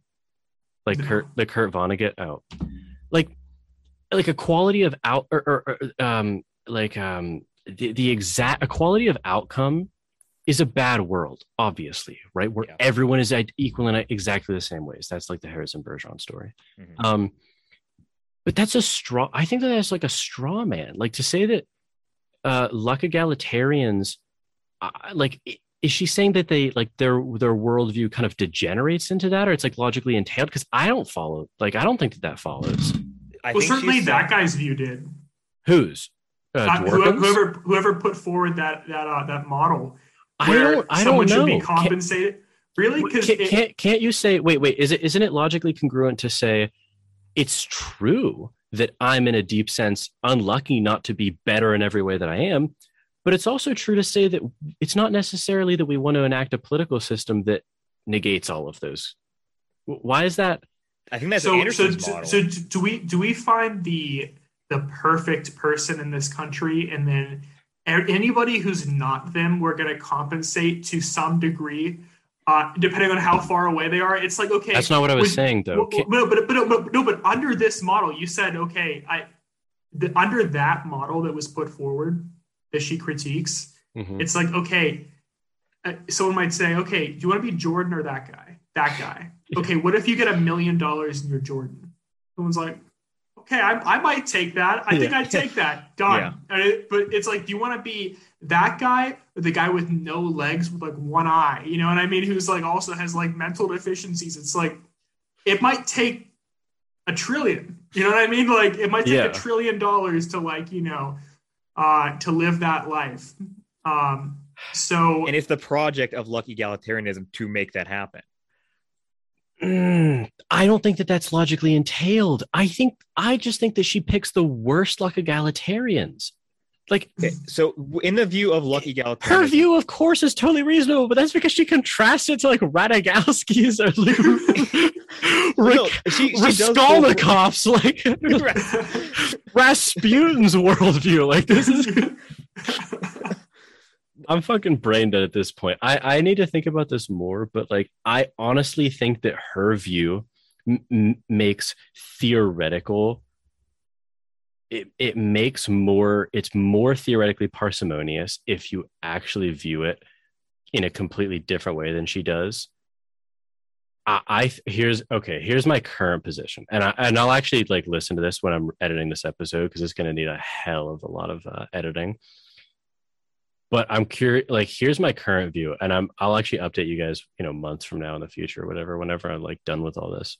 Um, I think that her conclusion is right in like 95% of the ways that she does it, but I think that her argumentation for it is sloppy. And it do, her conclusions don't actually follow because of the way she argues for it. I think that the way I laid it out is more parsimonious. I don't know. That's that's currently where I am. so we don't dive back in. You know, it's almost midnight. Yeah, Yeah. But We should make our we should make final our thoughts. final thoughts. That's my final I was I was gonna say that's probably your that's my thought. final thought. And my and again, thought- like I don't know I don't know this literature, so I'm open to changing my mind about that.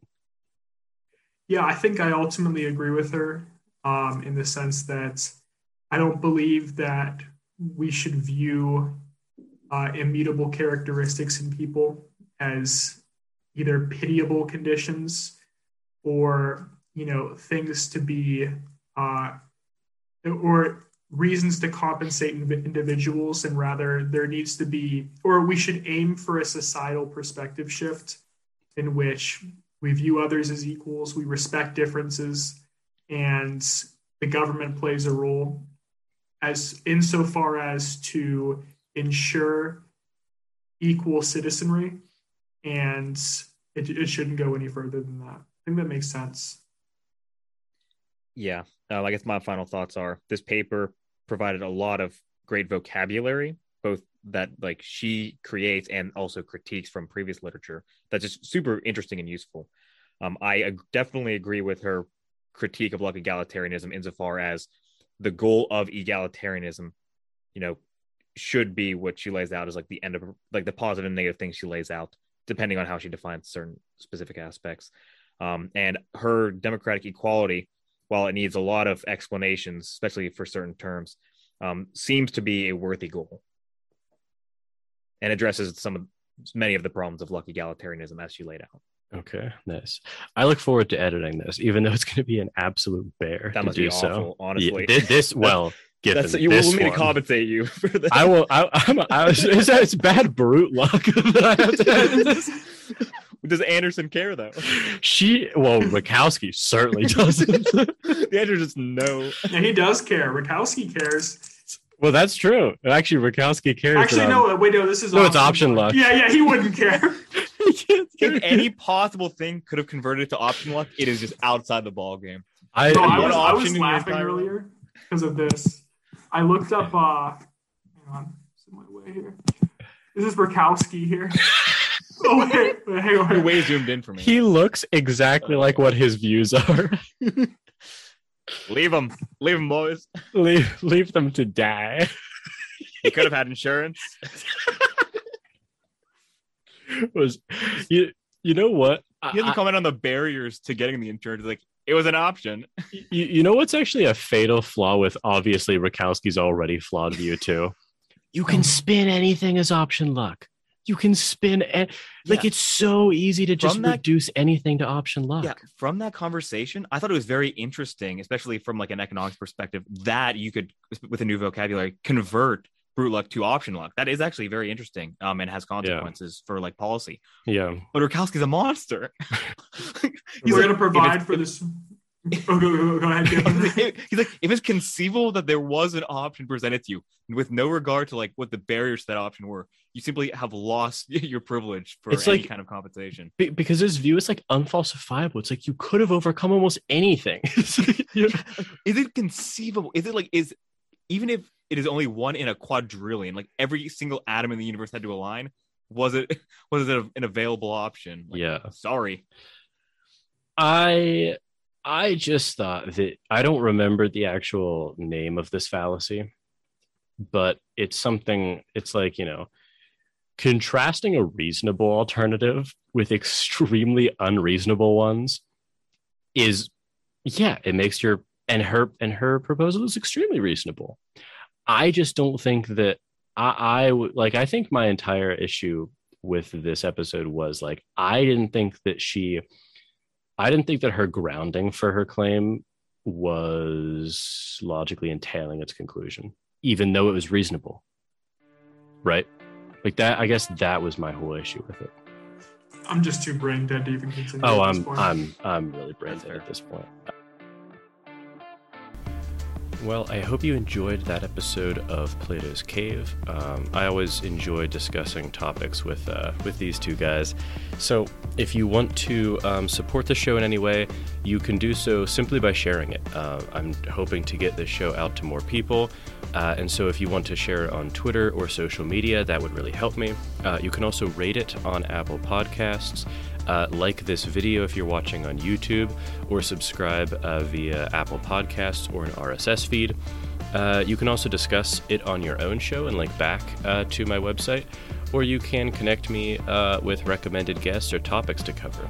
Uh, you can get in contact with me at Plato's Cave Podcast at gmail.com. Follow me on Twitter at Jordan underscore C underscore Myers. And I now have a website for my philosophy endeavors at jordanmyers.org.